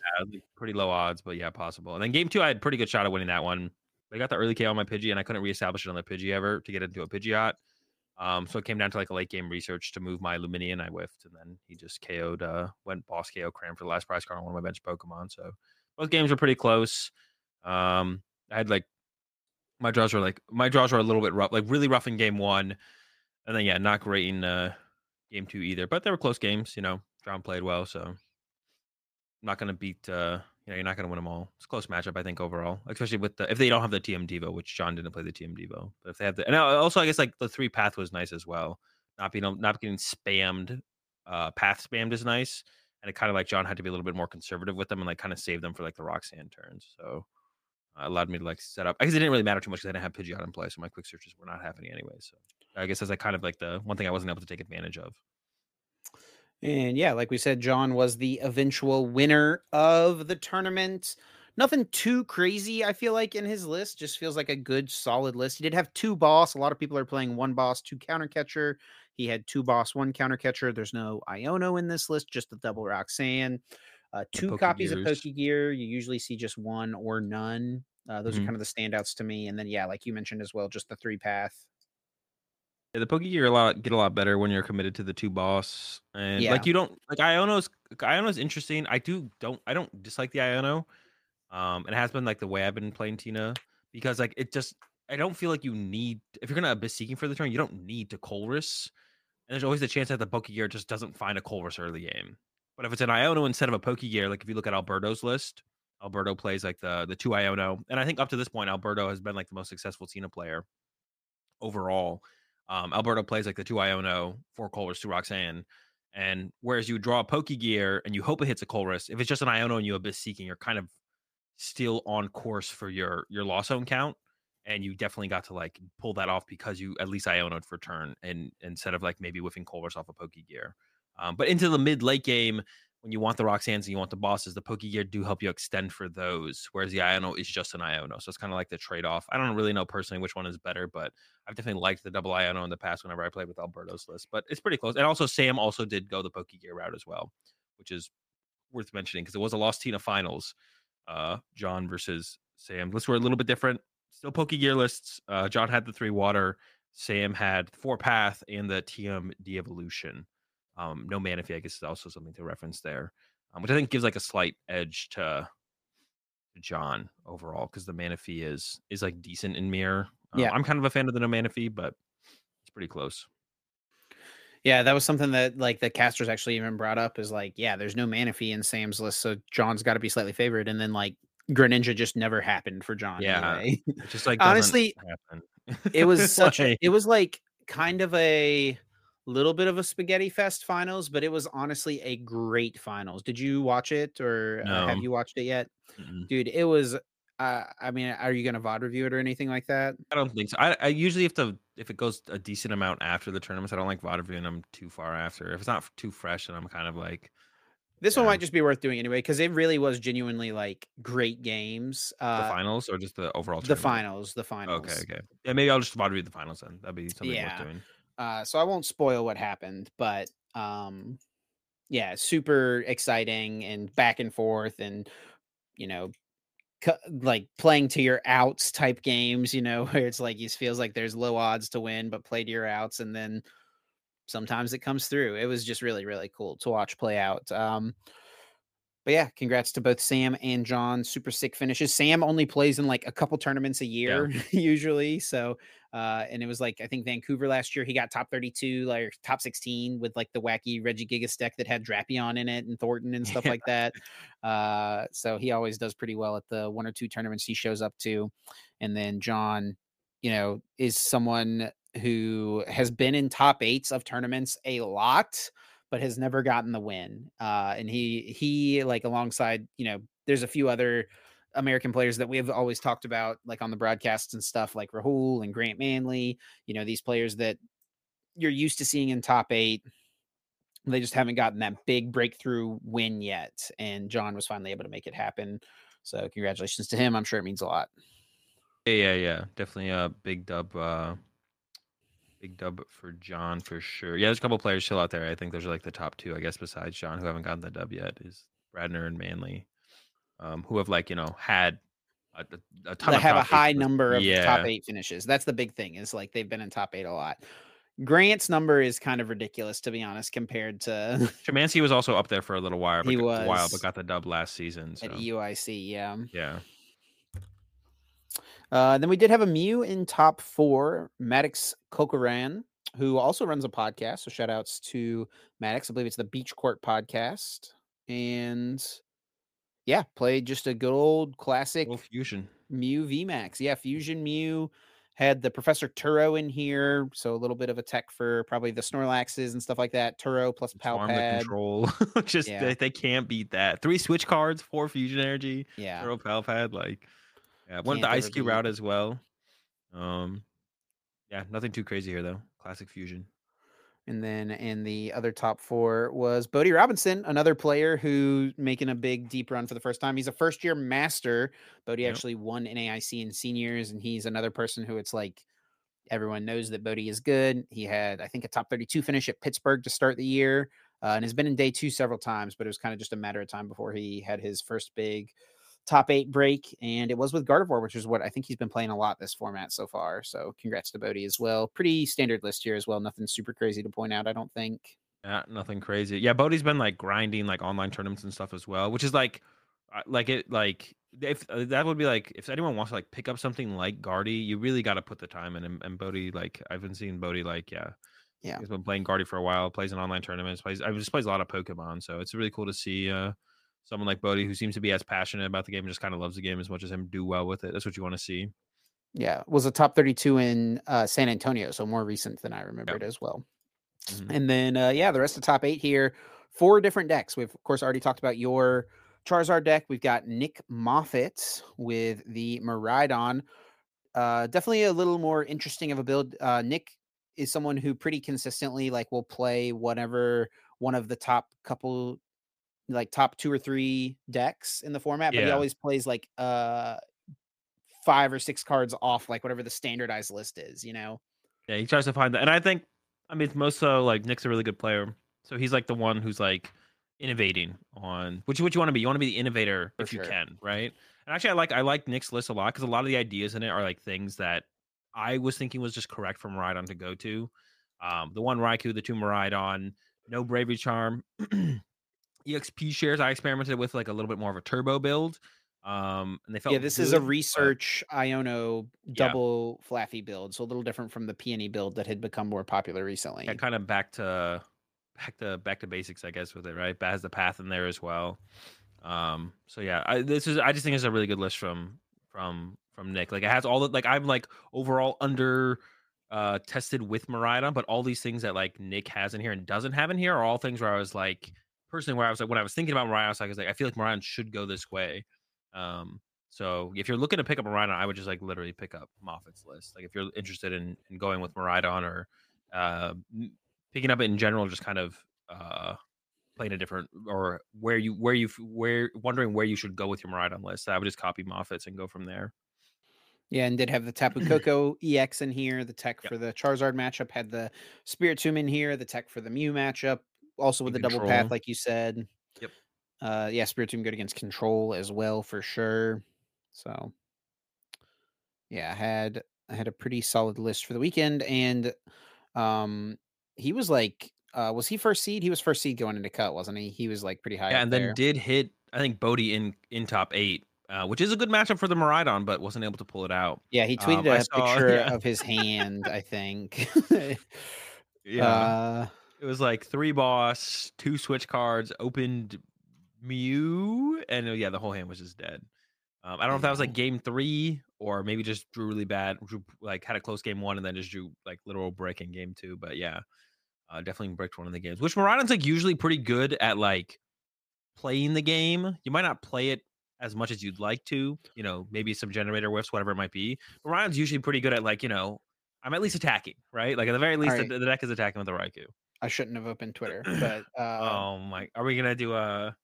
no, no, no. We're gonna keep going. But But finish. Yeah, close Twitter. what if something that we talked about with a potential Incineroar and Litten existed? Let's finish this. Uh, oh snap, bro! That's crazy. Anyway, okay. Connie with the Arceus deck. The Arceus deck appearing finally once again. Yep. Um, Makani's been Yeah. grinding Arceus as well. You talk about Bodhi grinding Gardevoir for like this last format. Bodhi, uh, uh, yeah, Bodhi grinding the Gardevoir. Makani has been grinding Arceus for like a year. I feel like. yeah, maybe even more. Um, and like the this is the the Arceus Gigas deck that the um Stratford brothers, I think both got day two at San Antonio with, and it's like pretty close to the list that they played as well. I think Makani played it at San Antonio as well. Didn't make to day two though, um, unless Makani didn't go to San Antonio. That's also possible. Um, I thought I saw him there. Um, but yeah, it's uh, I mean it's Arceus path. Can't go wrong with that. And then there is the Regigigas in there as well, the one one Regigigas, which is just a high HP, heavy hitting Pokemon. Um, I actually played against Makani in round, I don't even remember, thirteen. We tied uh, overall. Um, game three did not conclude, and the Regigigas H early HP is kind of annoying for Charizard to be honest. The Yeah. 240 is kind of annoying. It's like That's alright. like the big plus of this, right? Is like yeah. It also KOs. playing an Arceus deck and you take a knockout and you bench an Arceus V and power up energies on it, Yeah. they just counter catch or KO it. But they can't do that to Regigigas V. Yeah, and it also like the Regigigas V Star KOs Miraidon and Roaring Moon. Um, and then you have like the Zacian V in there for like that early energy acceleration. If you whiff the energy attachment from hand, you can go like Nest Ball for Zacian. Jason finds a Psychic. Then Zacian KOs Urshifu's in the Rapid Strike matchup. You got the Mew EX in there, which is awkward to power up, but can be good against Lost Tina, especially with the Raihan. Um, yeah, the Mew the Mew EX is like awkward to set up. You also, if you can get the energy on it, you can like do plays against Greninja. Like you can bring up their Greninja against Lost Zone decks, so you can use that. because there's the counter catcher in there as well, so you can make some. Dude, you're playing like plays, everything in this deck. You might as well put the Poppy in here. That's what I gotta say. I mean, maybe to be. I, I bet they tried it. I would bet that they they tried the. I would bet they tried Poppy for sure. Um, but yeah, I mean, I I well, I guess like as far as like I said, like if you're gonna be doing ride on, pick up Moffat's list. I mean, yeah, just let Makani and and crew do the work for you. And if you want to play Arceus, I would just like pick this up and go from there. To be honest, just try Yeah. it out, see how it feels. Yeah, I don't know. I don't know if I'm sold on Arceus as a deck overall. Makani's a good player, and the deck's definitely solid, but I don't know where Arceus overall still stands in the in the meta, especially with Tina. The Tina matchup's got to be tough. And then we've got Ian Rob here with the top eight, closing it out with Mew VMAX. This one being the double turbo Mew. And it was the same list played also by Vance Kelly to get 12th and Travis Beckwith to get 65th place. 65th. Uh, but yeah, it's DT Mew with the fusion package of not just one Yeah, fusion yeah. energy like we saw from Hedrick at San Antonio, but the Sparkle plus two fusion energy. Um, so yeah, really trying to to to not lose the Spiritomb, which like this is more than enough to beat Rapid Strike. Should you just play Spiritomb. the Ice Cube and then like you can KO the Spiritomb? I mean, on well, it's like the same thing at that point. I right? guess Then, but then you give him a one prize. Same thing. And then you're putting one of the fusion energies on Yeah. the Ice Cube instead of like on a Genesect. So Yeah, you can you can also turn one psychic leap, even with just the one sparkle too. You, you could turn one true. psychic leap to get some early cheese KOs on like a Pidgey or a Charmander or something. Um, so yeah, this is just kind of DTE Mew built to combat Spiritomb, basically. Like this should basically auto win Rapid Strike. If a Miraidon has like a Spiritomb, things definitely get quite a bit tougher, even if you have the fusions. Um, but it makes pretty much Spiritomb uh, matchups manageable. Uh, and probably does a, a lot for your control matchup as well, because like the Spiritomb and the control is pretty annoying to to deal with if you don't have the fusion. So I think it's probably like, I, to be honest, I like DTE Mew a lot. Fusion Mew, I'm a little bit more iffy on, especially with the Charizard matchup. I think it's, this deck has a way better Charizard matchup than Fusion Mew. Um, so I think probably moving forward is probably the best way to play Mew. Yeah. Um, the two fusions, but I mean Fusion Mew did do better overall, so I guess it's probably pretty close. Um, Charizard's gonna be tough pretty much no matter what Mew you play, unless you're going full handlock. But handlock feels like There's a feel lot of decks in the format, though. You know, like in at tournaments, man, anything can happen. You could play Yeah. zero Charizards in 15 rounds. Like that's one probably shout, not going to uh, happen, but it could happen. Yeah. Oh, I saw this on Twitter. So one shout I want to give, if you go back to the standing drill fast, was uh uh Xander Pero did a like a, a fusion Mew class uh going into the tournament, and apparently uh uh Nicholas and the top Maddox, who got top four, both attended the class and ended up both in top sixteen. So That's pretty sick. yeah, I think it was just like cool to shout out the uh you know That's a big Gene- plug for Xander for sure. yeah yeah this is Xander Pero. Check him out on Twitter. Oh no, I'm Um, opening up Twitter again. I shouldn't do this. well, we're about to head over there anyways. But yeah, I thought I would shout that out because I saw that on Twitter that uh yeah, both of those players, you know, I'm sure they played great. Um, but you know, maybe got a little bit of help from Xander's uh Fusion Mew class over on uh on Metafy. So I just wanted to give that a shout for sure because I think co- coaching definitely can be impactful for uh for a lot of players. And uh you know, getting something like that uh, can definitely be worth it if that's like a the deck. Like if I think Xander has maybe one coming. If you're planning to play Fusion Mew, I think Xander might have a couple other classes leading up to the next couple majors. So yeah, he was just tweeting about when he should do the next one. Should it be before Knoxville or before Charlotte? So probably one before both, Xander. I don't know why that's a question. You should just do one for each. well, I think he wants to make sure he can fill both. You know. hey man, I'm just trying to help Um, him with his marketing. The answer is both. If you, if you weren't sure, Xander, the answer is both. Also, we didn't look yet at the meta breakdown. Let's do that real quick. Day one, day two meta Yes, breakdown. I So like looking one, at this day one meta breakdown because I predicted everything correctly. Oh yes, you're Um, just. So I good. predicted so- Charizard at you know it percent. all. I predicted Tina at twelve. I and then you just still played Charizard. I predicted Miraidon at ten to twelve. I predicted Guardia at ten to twelve. All this knowledge, all this power to predict the meta correctly, and you just played the same deck again, bro. Well, I mean, what? It, well, what does that have to do with anything? That's just like now I can apply this to future tournaments, be 100 percent correct on my meta predictions again, um, and then maybe it'll, it'll cause a deck switch. You know, just being consistent is the important part. Because I Mhm. also predicted my San Antonio predictions were also pretty spot on as well. Not quite as good as this one. I kind of impressed myself with this one to be honest, but I was pretty close for San Antonio as well. And then moving into day two, talk about conversion rate here. Lost Tina jumping up big time. yeah, 21% of the day two meta. yeah. Charizard staying about the same. Guardy about the same. Mew did pop up. We had some really good players playing Mew as well. It's gonna also And Mew had a great tournament overall. as Yeah, well. Looking at the top 16, it's like one, two, three, four, five, six out of the top 16. Like that's crazy. That's disgusting. It's just gross. Uh, yeah, Lost Box was still there, but not very. It did did not have a good turn. I actually thought Lost Box was gonna have a little bit of a bounce back. Um, but my but between uh thinking Lost Box was gonna have a bounce back and playing more with Lost Box, I just don't think Lost Box is that good of a deck. the Lost Pile stuff is just so fragile. Yeah, the Lost Pile decks are just super super fragile. Um, and then Roaring Moon actually made it onto the graphic. Um, and uh uh, uh, way more people than I thought would actually. There's like a couple people picked up like the hands build that I was like yapping about on Twitter before the event, um, which was kind of cool. And then you had like really good players like Ross actually choosing to play the uh, the Roaring Moon. Um, and Ross's build was pretty interesting actually. It was like there's Sada in there, but it's like more centered around research energy switch with the Moltres. Yeah. And there's a jelly in there. Yeah. I don't know about the jelly, but yeah, the the research idea is kind of interesting. Heavy energy Yeah. switch. Yeah. Definitely pretty interesting. This is very similar to this feels actually very similar to like Ross's Turbo Dark from NAIC. The stops, the researches, played the Ionos, which is something like that other Turbo Dark people weren't players weren't playing. Not many people are playing Iono and Roaring Moon either, but that has That's a Palpatine true, to yeah. Ross is like that old school player, you know, of like, I mean, how many games have you seen from Roaring Moon where it's like they just get behind and they're going to lose because they have no disruption? Like that happens like a decent amount with that deck, right? So now he I at least has that option, right?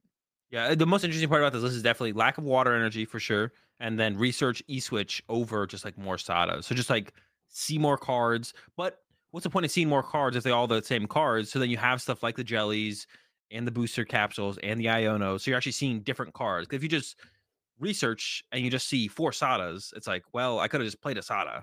Um, so like the, playing the researches, it makes sense to have all these other kind of unique cards in there as well. Because otherwise, drawing all those cards doesn't really mean very much if they're all the same card.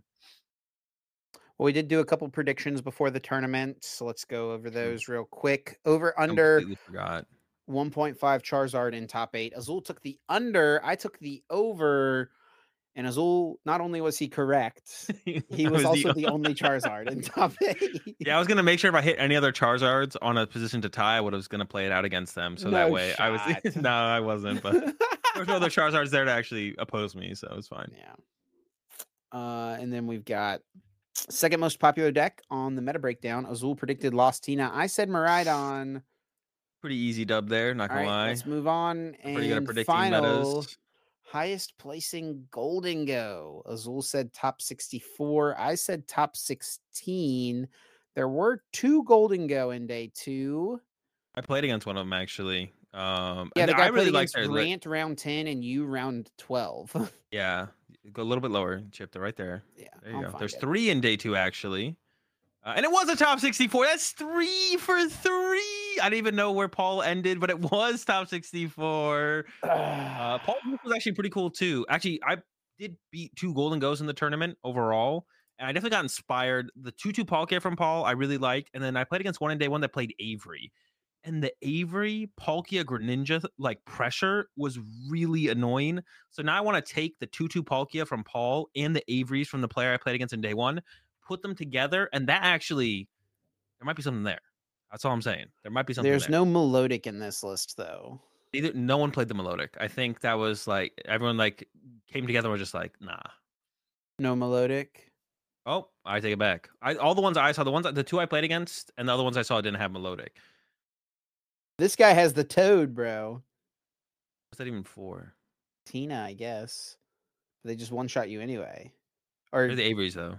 I don't know if this is maybe the player I played against the day one. I actually don't know. I don't think they had the toad though. Maybe the though. Toedscruel is very interesting. It is interesting.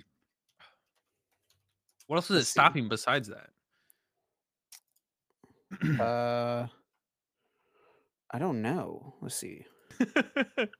You played against uh was it Gavin or William I don't remember. or it was one of Leonardo? the first two rounds. Yeah, Okay, okay. So not someone in day two.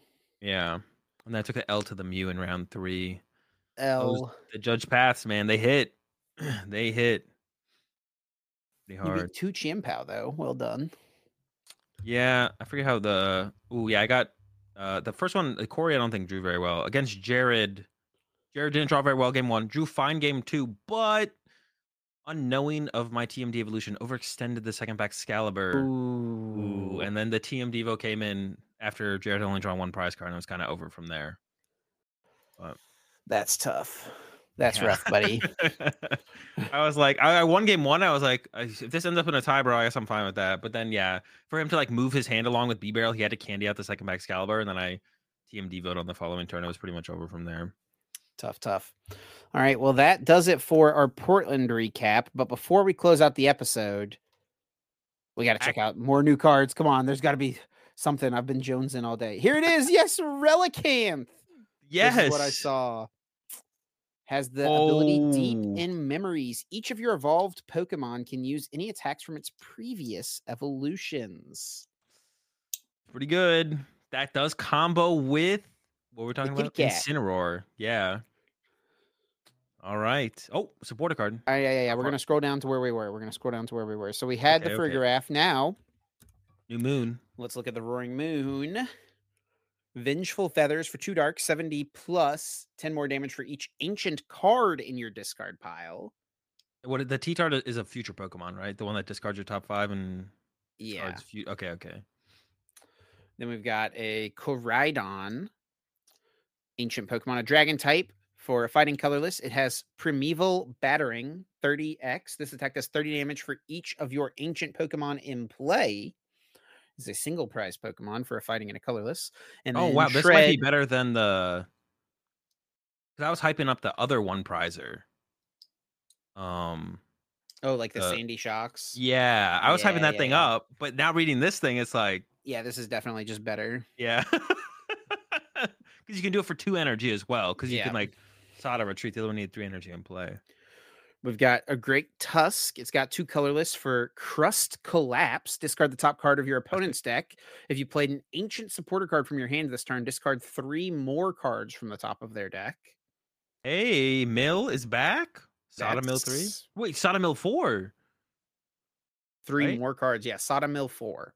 Durant's back, baby. Hey, That's a lot. That's a lot of mill. And this thing has Counter Catcher. 140 HP too. This is literally just Durant. We have counter catcher, which was catcher, dude. 140 HP. Put a thing on there. You have 200 to play HP. Sada every turn.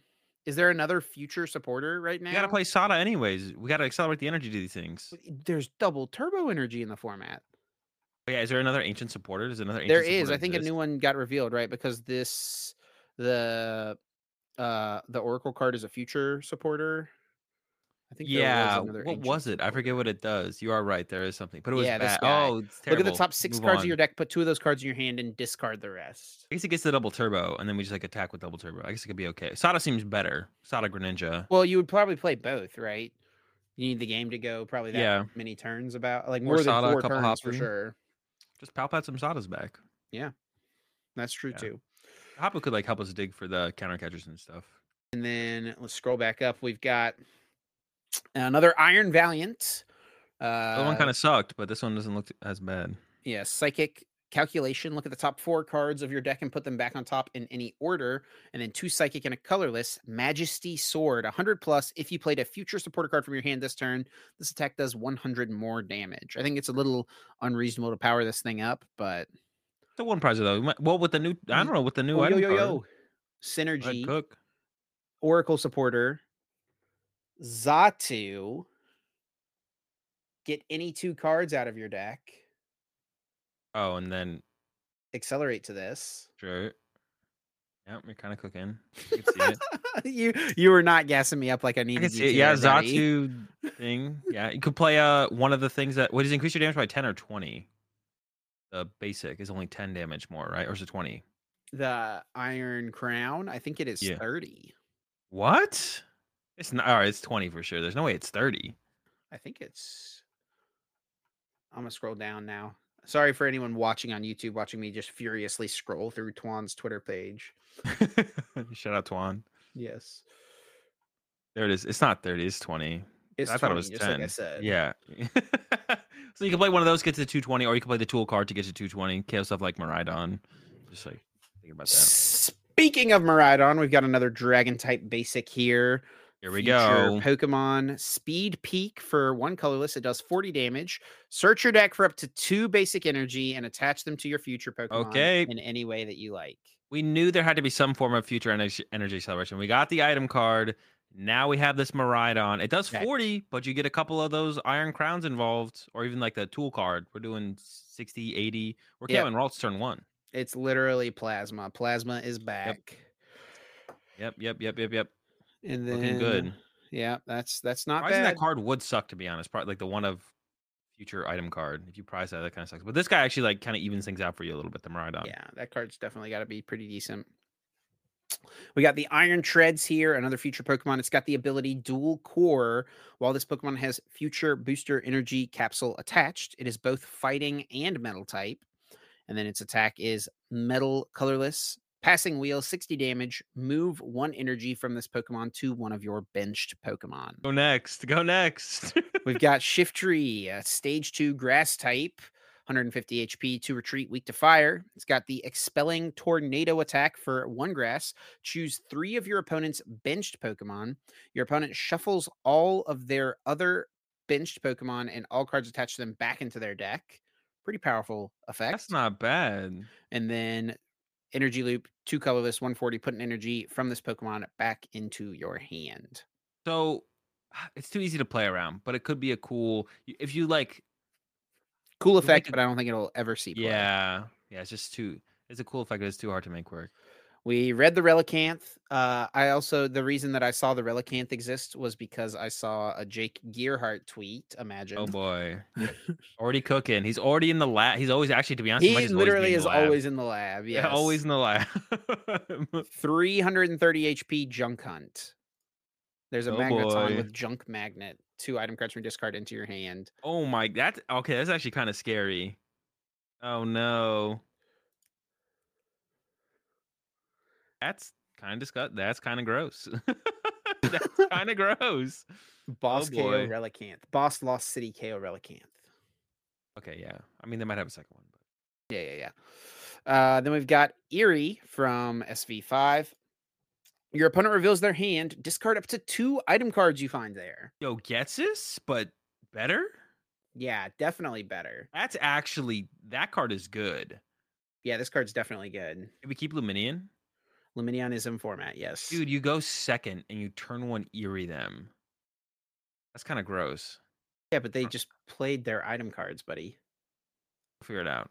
Late game? Wait, that's We've the got- counter to Magnezone. They they can't. it's a counter to Magnezone, ignoring the fact that Magnezone is probably using it. All right.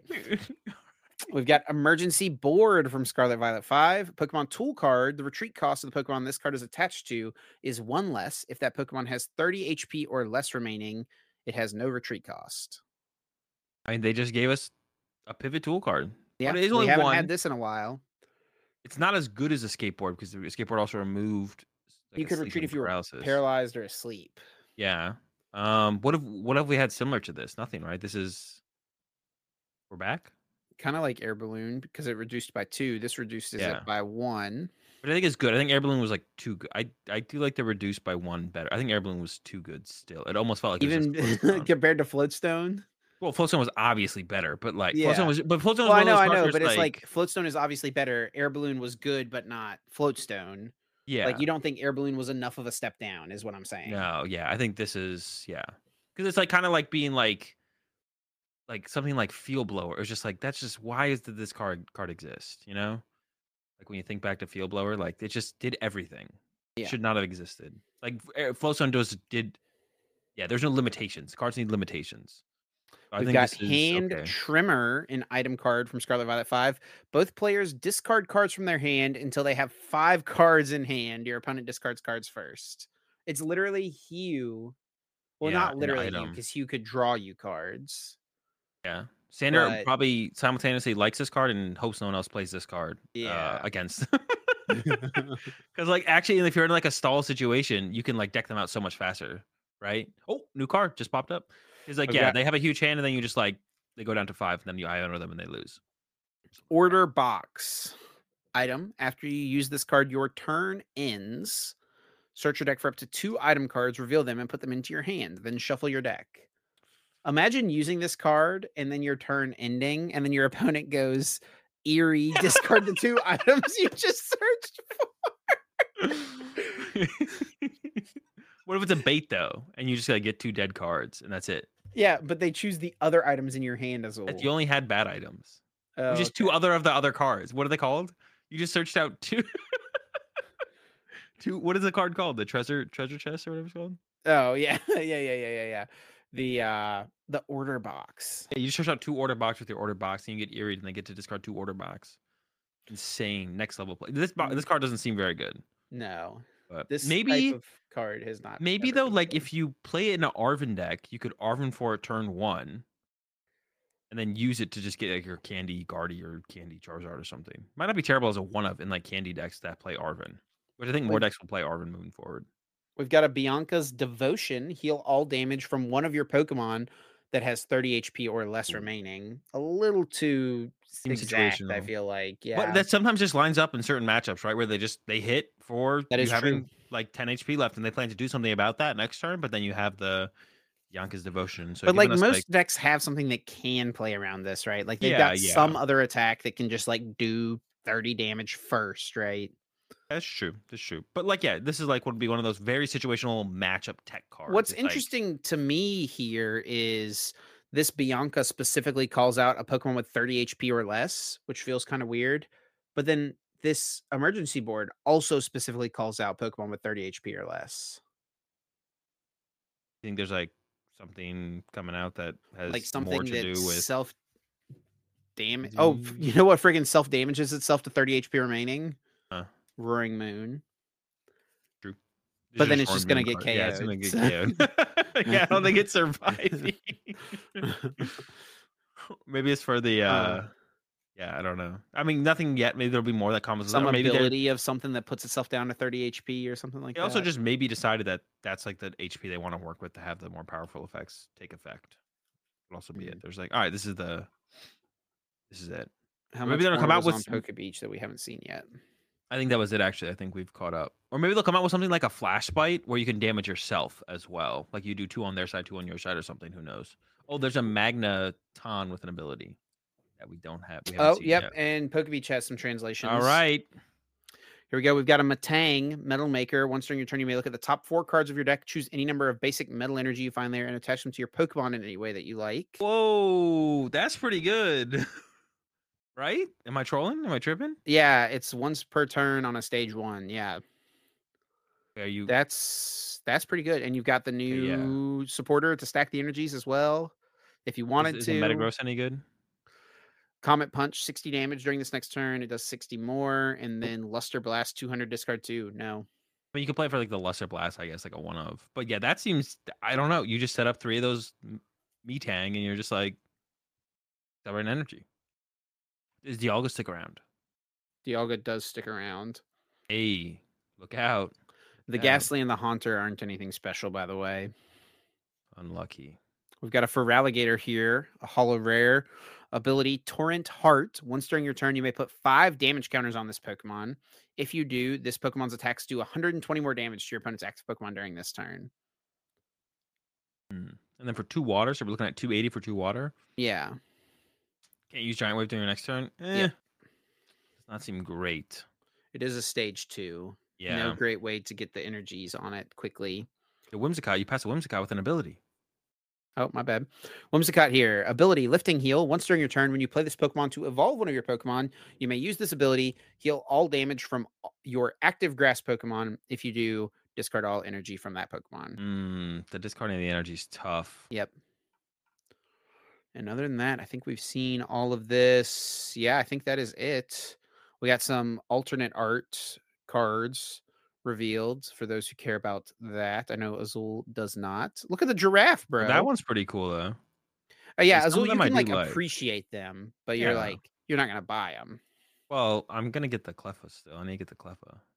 I also want to get the. Yeah, dude, you need to get the Cleffa. It's only been out for like six months. I'm working on it. And then I like the the super evil Superman, Aquaman, uh, whatever one that was. Yeah, it's also pretty sick artwork. Um, yeah. So new cards, new cool cards, dude. It sucks that we're two and a half months away from this, or two months, two months in a week Yeah. away from these cards. We're so far away. Ah. we're if only we're a little bit more in line with Japan's release. Still a little bit off, a little bit too off in this first set of the new year every time, Yeah. or last year, now this year. So that kind of sucks. it just feels so but- bad to see these things this far in advance. Yeah, I wish they just didn't show them to us. Why'd they have to do this? Yeah. Keep them hidden for a little bit longer. But yeah, I mean, there's a lot of cool new cards. That's the the the Metang, all the ancient and future stuff, uh, the Incineroar maybe. Like there's so much. The Relicanth, like The Incineroar seems pretty dang good, man. and this is like the main reason you don't need a like we don't need to stress about what what what with, with our current stuff. Who cares about the current stuff? Yeah, dude. Uh what kind of wrench do you think this throws in all the decks that Joe Bernard already like pre-made for Probably quite a few to be honest. Probably quite a few. I think I saw Joe tweet last week or something. Should I start working on the new stuff right now, or should I wait for more reveals or something? I think. Um, and I actually voted on the poll. I think I said now. I think I voted on the poll. I don't remember. Um, but yeah, got to go back to the lab, Joe. Back to the lab you go. He's already made so many lists, dude. Wonder how many of them are not good anymore, or could, or how much how much of them are that much better. All these new cards. Yeah. a couple Metang in there. Oh, I thought this was funny too. It's like he was like gonna start working on his lists, and then like three days later, Buddy Poffin gets released. Yeah. So it's like a little risky if you work on it too quickly, you know. yeah. I, guess that's is that all we're gonna get? That's a lot of new stuff. We're still missing an A spec, right? We're still one A spec missing. We are still missing an A spec, yeah, but they got to save something for the like, Champions um, League or Champions League, yeah. I imagine that's when it'll get revealed. And maybe what if they're saving something better than Prime? What would it have to be to be better than Prime. Catcher? Super Max. Potion, I don't know. Maybe. Heal I mean, a Max everything. Potion, Max Potion, would, a reprint would be pretty crazy, just as itself, to be honest. Yeah, or but it as a might be too Potion. good, right? I mean, if it's competing with Prime Catcher, I don't think it would be. Like, I think it'd be on par. Maybe so. Especially because like the ancient and future ones, at least the future one will definitely be playing. It's honestly the ancient one might still just play Prime Catcher, which is kind of sad. Like, yeah, ancient decks might not play the draw six card, which probably isn't draw six. It's probably more like draw four, draw five. But Yeah, it's pretty good for an item card. But Prime Catcher is also pretty good, so yeah. can't blame them. All right. I think that's going to do it for us this week. Thanks so much to everyone for listening as always uh, and sticking with us as well. Unexpected reveal of a bunch of new cards in the middle of our episode. So kind of Yeah, kind of good timing, honestly, because otherwise we would be waiting till this coming Tuesday to talk about them. So kind of works out. worked out. Um, but yeah, thanks so much to everyone for listening. If you want to show your support, best way to do that is to drop us a like, leave a comment, a review on the podcasting platforms. All those things help us out a bunch. Let us know you're enjoying what you're listening to, and it helps more people discover the podcast. And uh, yeah, if you want to stay up to date with us and everything going on in our lives and with the podcast, you can follow us over on Twitter. It's the best place to do it. Follow me at Chip Ritchie. Azul is at Azul underscore GG. And then you can also follow the podcast at uncommon underscore energy. Yep, appreciate the support as always. I won't be seeing y'all in just a couple days on Wednesday, where we'll be getting back to our regularly scheduled broadcasting. Is that the, the thing that people used to say? At Regularly scheduled programming. programming. Yeah, Wednesdays at seven a.m. Eastern. See ya. Peace.